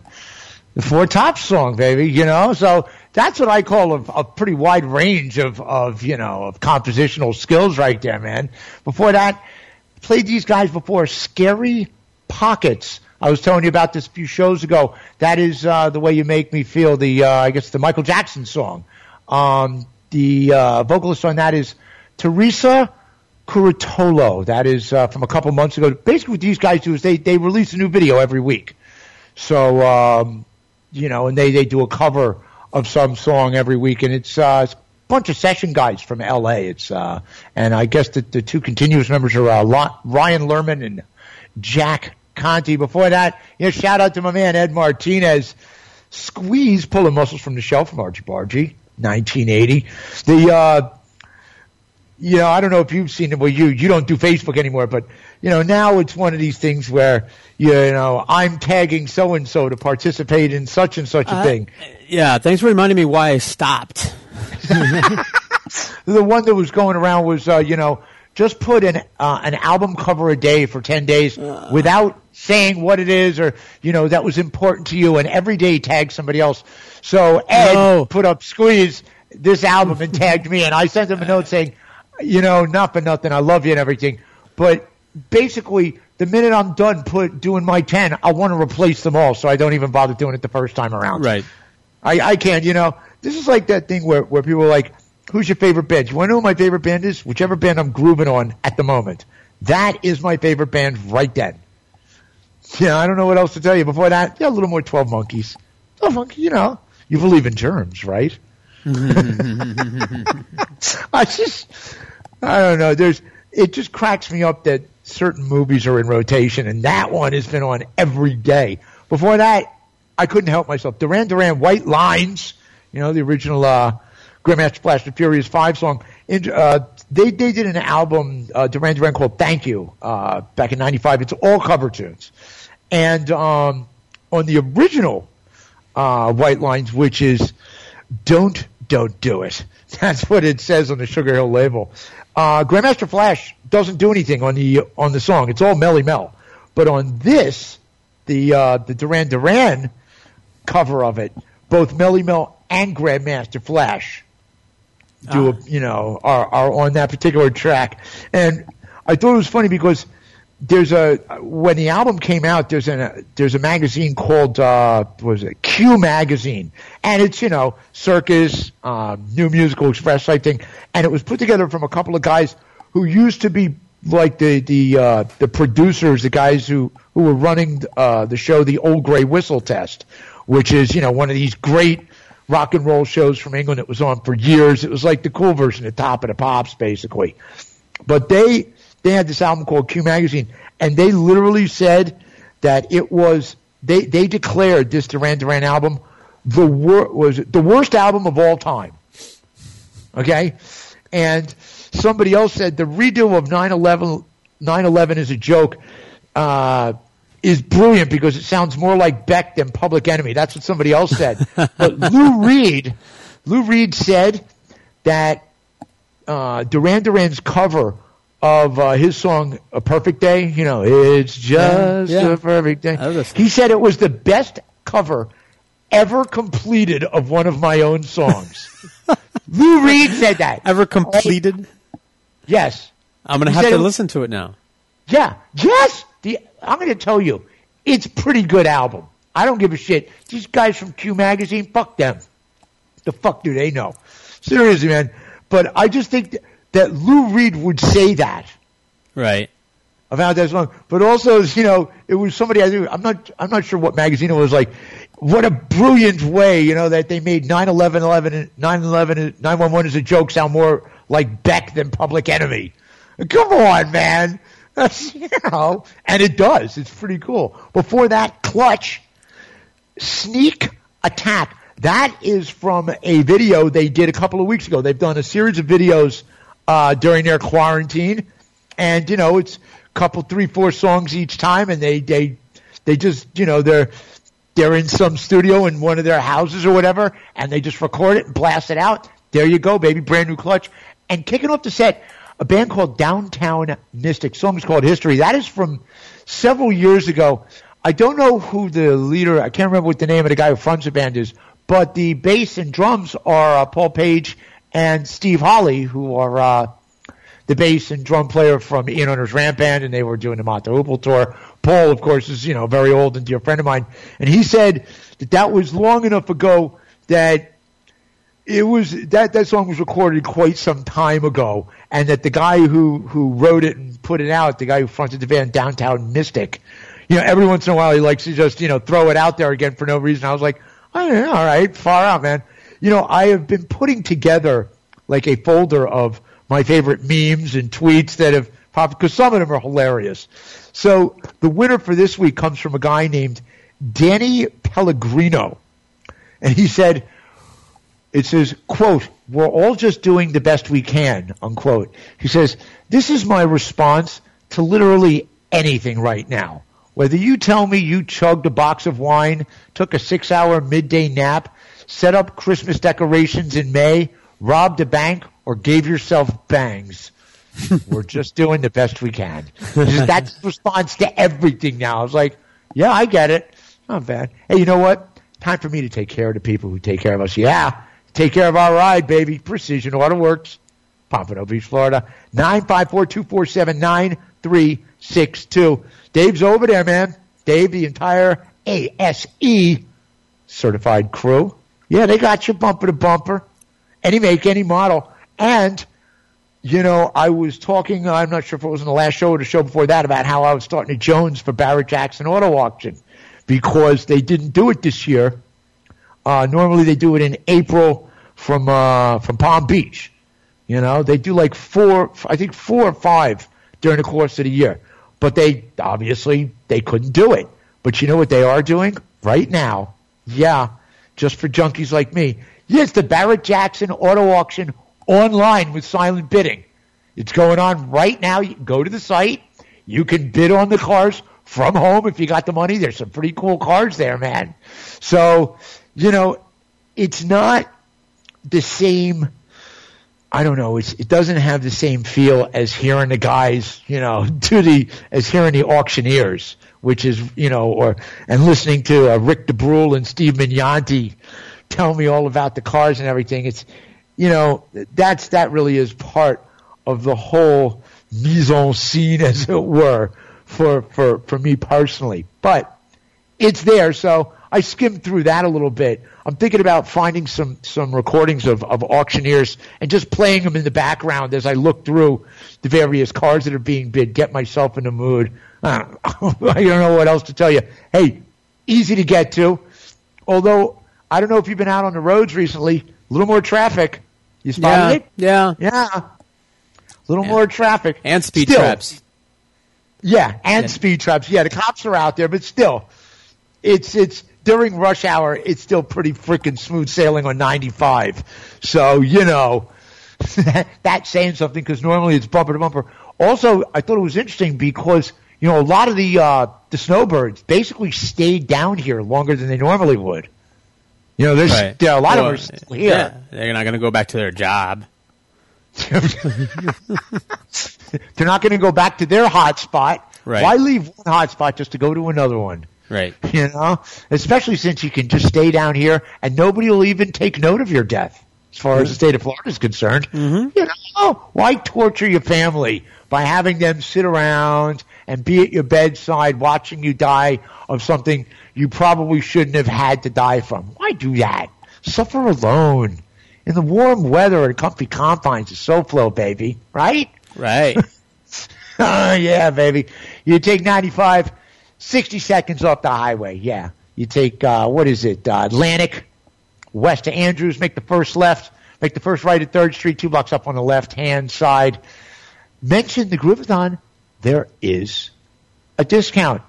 You go on to uh, our page for the uh, for the Groovathon. You're going to see a link for Precision Auto Works. Click on the link, takes you right to their page, tells you everything you need to know, and of course, you'll also see a link to our SoundCloud page. Hey, Angel Mucho Mahalo, our boy Angel Espino. We, we love the fact you can listen to any show and every show we've ever done for free. And you see every song ever played on every show listed below there. Yep, we. You can't put a price on Groove, especially during the quarantine. I know we're two, we're a couple of days late, but you know, we make sure you get the Groove. 954-247-9362. Precision Auto Works, Pompano Beach, Florida. Yeah. It's the place for people who love their cars.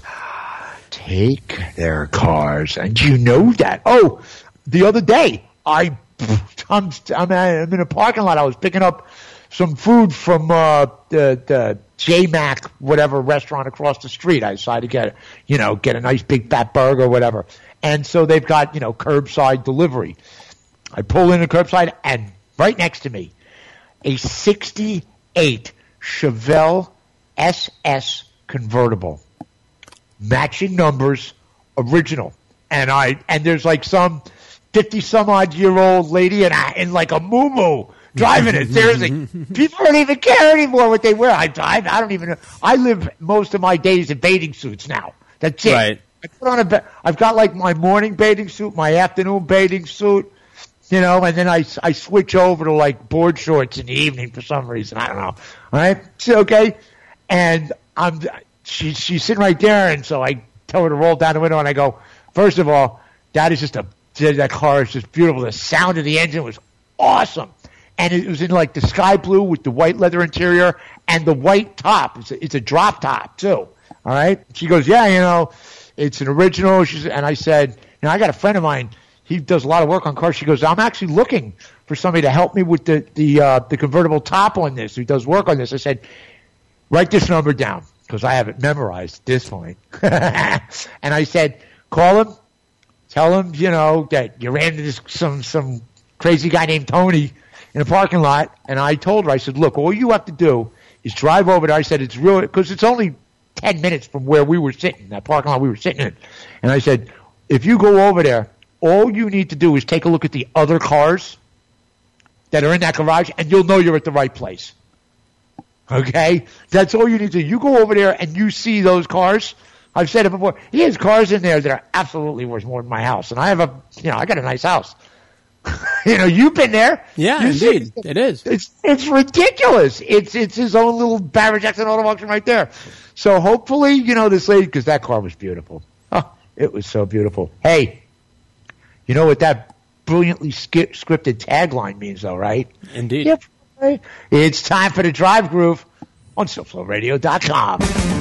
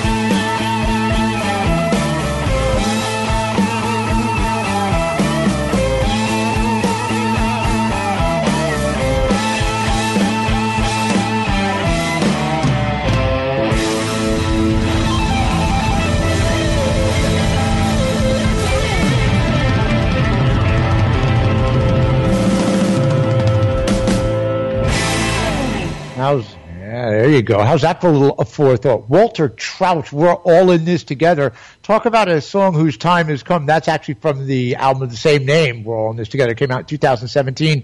Yeah, with Joe Bonamassa on guitar with him there. So yes, there's certainly some shredding there. Before that, I love these guys.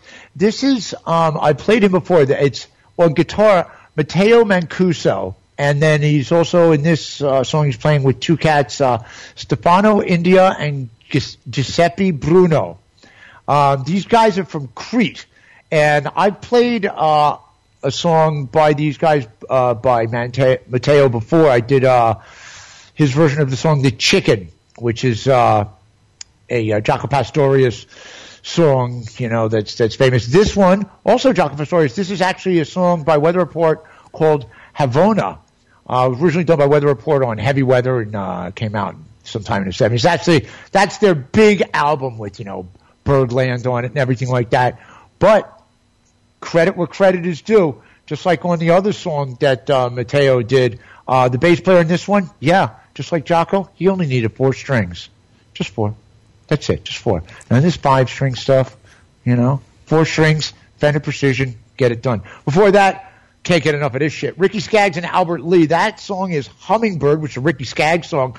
That is another clip from an absolute treasure trove of dynamite music. American Music Shop. That was a uh, show that was on in the '80s with uh, Mark O'Connor uh, on fiddle. On that, he uh, it's the Mark O'Connor band.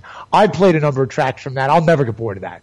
Never. You can. There's so much great stuff from that show on uh, on YouTube. It's it's it's you can spend it's just every day you can find a new show that is so yeah, how you can't stop watching. Just great stuff. Talk about chicken picking, man. That is chicken picking right there. Albert Lee and Ricky Skaggs. Before that, yeah, Tony Senatore. This is like a little clip from a DVD for bass players. Tony Senatore and Tom Semioli are the two cats that run Know Your Bass Player. Okay, fans of the show. Antonio on this one, he is actually playing, you're going to dig this after I just, you know, said four strings is all needed. Tony's playing a 12 string bass. Now, here's why this is not the same thing as some guy playing a five string bass. Okay? Because all the four strings each have the four note strings, you know, E, A, D. Okay, it's three strings each. Like a 12 string guitar isn't 12 different notes. It's it's six different notes, two strings apiece. This is four different notes, three strings apiece, plus another bass player on on that little clip right there. And bonus package for me on drums on his clip is Van Romaine, uh, one of my favorite drummers. He plays uh, he played with the Steve Morse band for years and years and years, and also still plays. um well, actually, on the latest uh, Dregs tour, it was uh, you know the original Rod Morgenstein, but Van Romaine, one of the great drummers out there, kicking off the set. Don't know how it took me so long to get around to playing this song. Yeah, ZZ Top arrested for driving while blind. From Tejas came out in '76. Yo, these guys have some of the best songs with liquor involved, and you know, what is it? The uh, Mad Dog 2020 and you know, Boone's Farm, Avalon, and Jack Daniels, and oh, they they Thunderbird. That's it. Thunderbird is the word. they have a song. That, these guys have songs dedicated to like they have the best liquor dedication songs of of any artist out there. Their repertoire devoted to getting drunk and doing stupid shit, unrivaled, unrivaled. You know, you've been arrested for driving while blind. Yeah. So there you go, baby. What is this? Two oh nine. Right? No, Brooks. Yeah. How you like them apples? We're getting the hang of this. Yes, we are. You know, it's cool. Yeah. A couple of quick uh, notes right here uh, before I, you know, rush out the door and then hop a plane over to Shanghai where I can go to Disneyland. Disneyland over to Shanghai. I knew, I knew you've been waiting. Hey, if they had Oh, a roller God. rink, if they had a roller rink, I'd be on that plane with you. I'm just, I know that you are right now. I, I don't even. I'm losing my identity. Uh, it's like slipping away. we need to, you know what we need to do? We need to make a little video of like, you know, the, the, the the old school roller skaters from Central Park where everybody would do their little dance thing, but they were doing that. Do it like that. Bring out a boom box. You, your kid, one or two other people. Just find some, find a Sure. park and All right, You but know- remember, I'm telling you, the skating that we do isn't like that. It's about savagery and violence. oh God! Sex and violence. A couple of quick notes. A uh, couple of quick notes. You know, I, I sent you this text when I spotted the guy from Kraftwerk. Yeah, You he might- died. Yeah, You're you're like a you know you and my daughter. Yeah, I saw him in concert. Yeah. before they were too old, although they looked really old. So I'm glad I got that in. Um, but this one uh, I just found out about maybe two days ago um, from a uh, you know from the home thing. Jerry Stiller, Yeah, yeah. Jerry Stiller passed away, and it, it it was maybe a week ago that I was watching for the bazillionth time the original uh, The Taking of Pelham one two three Okay. which is it is so good. This movie is so good, it's disturbing. And I wrote a little thing because I went to high school with Ben and Amy Stiller, and I had met both Jerry and Anne on several occasions. They two nicer people you're never going to meet. You know, when I was a senior and Ben was junior, they they did like one of these panels where you um, you know, you, you talk to the parents of the uh, the 11th graders about what your experience was like, you know, visiting colleges and doing all the tests and letters and sending out applications and shit like that. There they were, man, Jerry and Anne, right in the front row. They were, you know, but y- this is a guy who um, Jerry uh, Stiller and Meara, they were on the uh, Ed Sullivan show like pfft, I don't know 20, 30 times. Mm-hmm.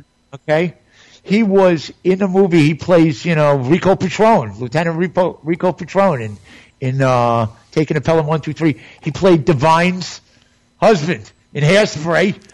Right. okay, all right, and then he goes on to be you know. There's Festivus for the rest of us. Mm-hmm. Jerry Stiller may be gone, but Festivus lives forever, man. That's right. It lives forever. And uh, he was 92. And, um, you know, I, uh, I think he just, he died of natural causes. I don't believe this is, uh, coronavirus related. Um, you know, but, uh, Anne, his wife had passed away, uh, a few years ago, maybe four or five years ago. And, um, you know, Jerry Stiller is one of the, he's not just iconic. I mean, this is, you know, Lower East Side, you know, he's, he's a New Yorker tried and true, baby. All right. Just in his DNA. All right. But, but also the longevity and his reputation, um, as being just, you know, one of the good guys in the industry. Funny beyond belief. I mean, his episodes, he was only in maybe, uh, probably maybe again, 20, 30 episodes of Seinfeld. Mhm. But what he left us with, Right. Right. The, the iconic stuff. There's a video of outtakes where he was, he couldn't quite get La Boca, Del Boca Vista right. Yeah. And he has to say it over. It's one of the funniest things ever, you know? The bra. You left us with the man's brazier. Yeah, the bro. You left us, the bro, that was it, the bro. Uh-huh. The bro. All right? But one of the good guys out there, man. And he did Shakespeare in the Park with Joseph Papp, man. You know? Talk about a career spanning half a cent, more than half a century. One of the good guys. So I'm sending positive vibes to uh, Ben and Amy. Um, you know, their the son and daughter, and uh, you know, just uh, it's a shame when something like that. Because thank God we've got you know we've got the videotapes to watch forever. You know, that's that's what I that's what I kind of you know resolve myself. I I just, just the silver lining is that stuff ain't never going to go away. And and as I said in this little thing I wrote, I said I guarantee it, it couldn't have in less than a day. You know, Jerry and Anne are up there already. They got St. Pete and his pals just fucking rolling in the aisles right now. You know they're up there just Right doing, on. they're cracking them up. Yeah. You want to know why? That's what they do. They spent more than half a century putting smiles on other people's faces. That's what they did, and and so, you know, thanks Jerry, and thanks Anne, and uh, you know, sending out positive vibes to Ben and uh, Amy. So before we get out of here, you know, the post office could go broke. You hear about this? Yeah. Yeah. Okay, you know, the it, it could literally go broke the same by September. I was thinking to myself, um, you got the song right? Did you uh, get the Marvelette? Okay, so you got that. But I was thinking to myself, you know, they're, they're saying they could go they could go broke, I guess by September, something like that, and you know, they're tr- the, the Democrats, of course, are trying to get them to put money in there, and and of course, this is all about Donald Trump, you know, having you know being a bitch and and not liking Jeff Bezos for owning the Washington Post and also owning Amazon, and the, you know, it's it's a typical thing, you know, private industry versus the post office. The post office is great, you know, and so this is going to come down to the next round of funding, and uh, you know, and and they're they're going to do it eventually. And I think this is a perfect game of chicken that the post office and the Democrats should play. Because let me ask you something: with the way voting's about to happen, okay, you're going to have to do a lot of mail-in voting. By the way, drive-through voting. You're going to have to. I I see that happening. I don't see any reason going to why be not. drive through everything. Yeah. Yeah, but I, why not drive through voting? Sure. Why not? Why not? Set it up. It can't be that hard. You have as you drive up, you wait in line, then you get your your form, you Mhm. fill it out with a pencil and everything Right. like that. Then further on up the line, You uh, stick Okay. it in a bin or yeah, you stick it. Yeah, you stick it in a bin. You stick it in a machine In the- that reads right. the card. And by the way, you should get a a, a receipt, like a printout of what your what your ballot said, so you can Mm-hmm. Right. say okay, and then you drive home. You're going to see a lot of that. But you know, of course, with with mail-in voting is going to be a big issue, of course, as always. So. If the election's in November, I think there's a great time to play game of chicken. Okay, yeah, we're going to shut down the post office, Mr. President. Yeah, it's your fault. Try getting elected now. See how many people, see how many people all of a sudden realize, what the fuck, I get no mail? They're going to start jonesing for junk mail. As if they aren't already on lockdown. How many people now are like every person I used to see in Century Village? Like they've got, they, they know exactly when the post, you know, the letter carrier drops by. They're out there. They're out there. They're, they're ready and waiting. That's it. That's a part of their day. An important part of their day. Doesn't matter what they get. Getting mail. is- it matters, you know? So I think it'd be an interesting, uh, interesting game of chicken. We'll see how that one goes. Hey man, I'm super duper grateful. I'm going to get you out of here in, in enough time for your, for your kid to do her Zoom class, right? Right. Right. Okie doke. I am super duper grateful. We're going to come back. We're now Wednesdays at noon until further notice. Is that correct? Yes, indeed. Wednesdays at noon, y'all. Hey, we're going to come back in two weeks, try and do the exact same thing again, just a little bit better. Big time shout out to Hawaiian Moonbeam Coffee and the EMS crew at uh, FDNY Station 38 in Brooklyn. Shout out, man. Everybody, please. You know what? Hey, it sucks, but not nearly as much as watching your grandma die. Right. You Yeah. had, Jeez. you know, Right. Because you just had to go out to the bar. You you just had to go out. You just couldn't fucking take it anymore. You know what? You can take it. You know who can't? Yeah, that's right. Your grandma who's just dying. Seriously, let's be safe. Let's be healthy, and let's remember the people that don't have the option. Stay home. All right. You know, I say thank you to my letter carrier and people at Publix and shit. I was at the post office the other day, and I said, "Hey, fuck the Republicans and the GOP. I love you guys." He was like, you know, you know, real quiet. A guy behind the counter gives me the thumbs up. So let's remember these people. Hey, man. Yeah. I'm super duper grateful, y'all. All right, we're gonna get you out of here with a song. You know, this one, it goes out to all the letter carriers, man. They're still out there. They're still out there, man. They're coming every day. I love our guys, man. We're going to get you out of here with the Marvelettes. As always, for myself and Gramps Master Flash, Los Georges George Rodriguez, it is aloha and peace. Good night, Mom.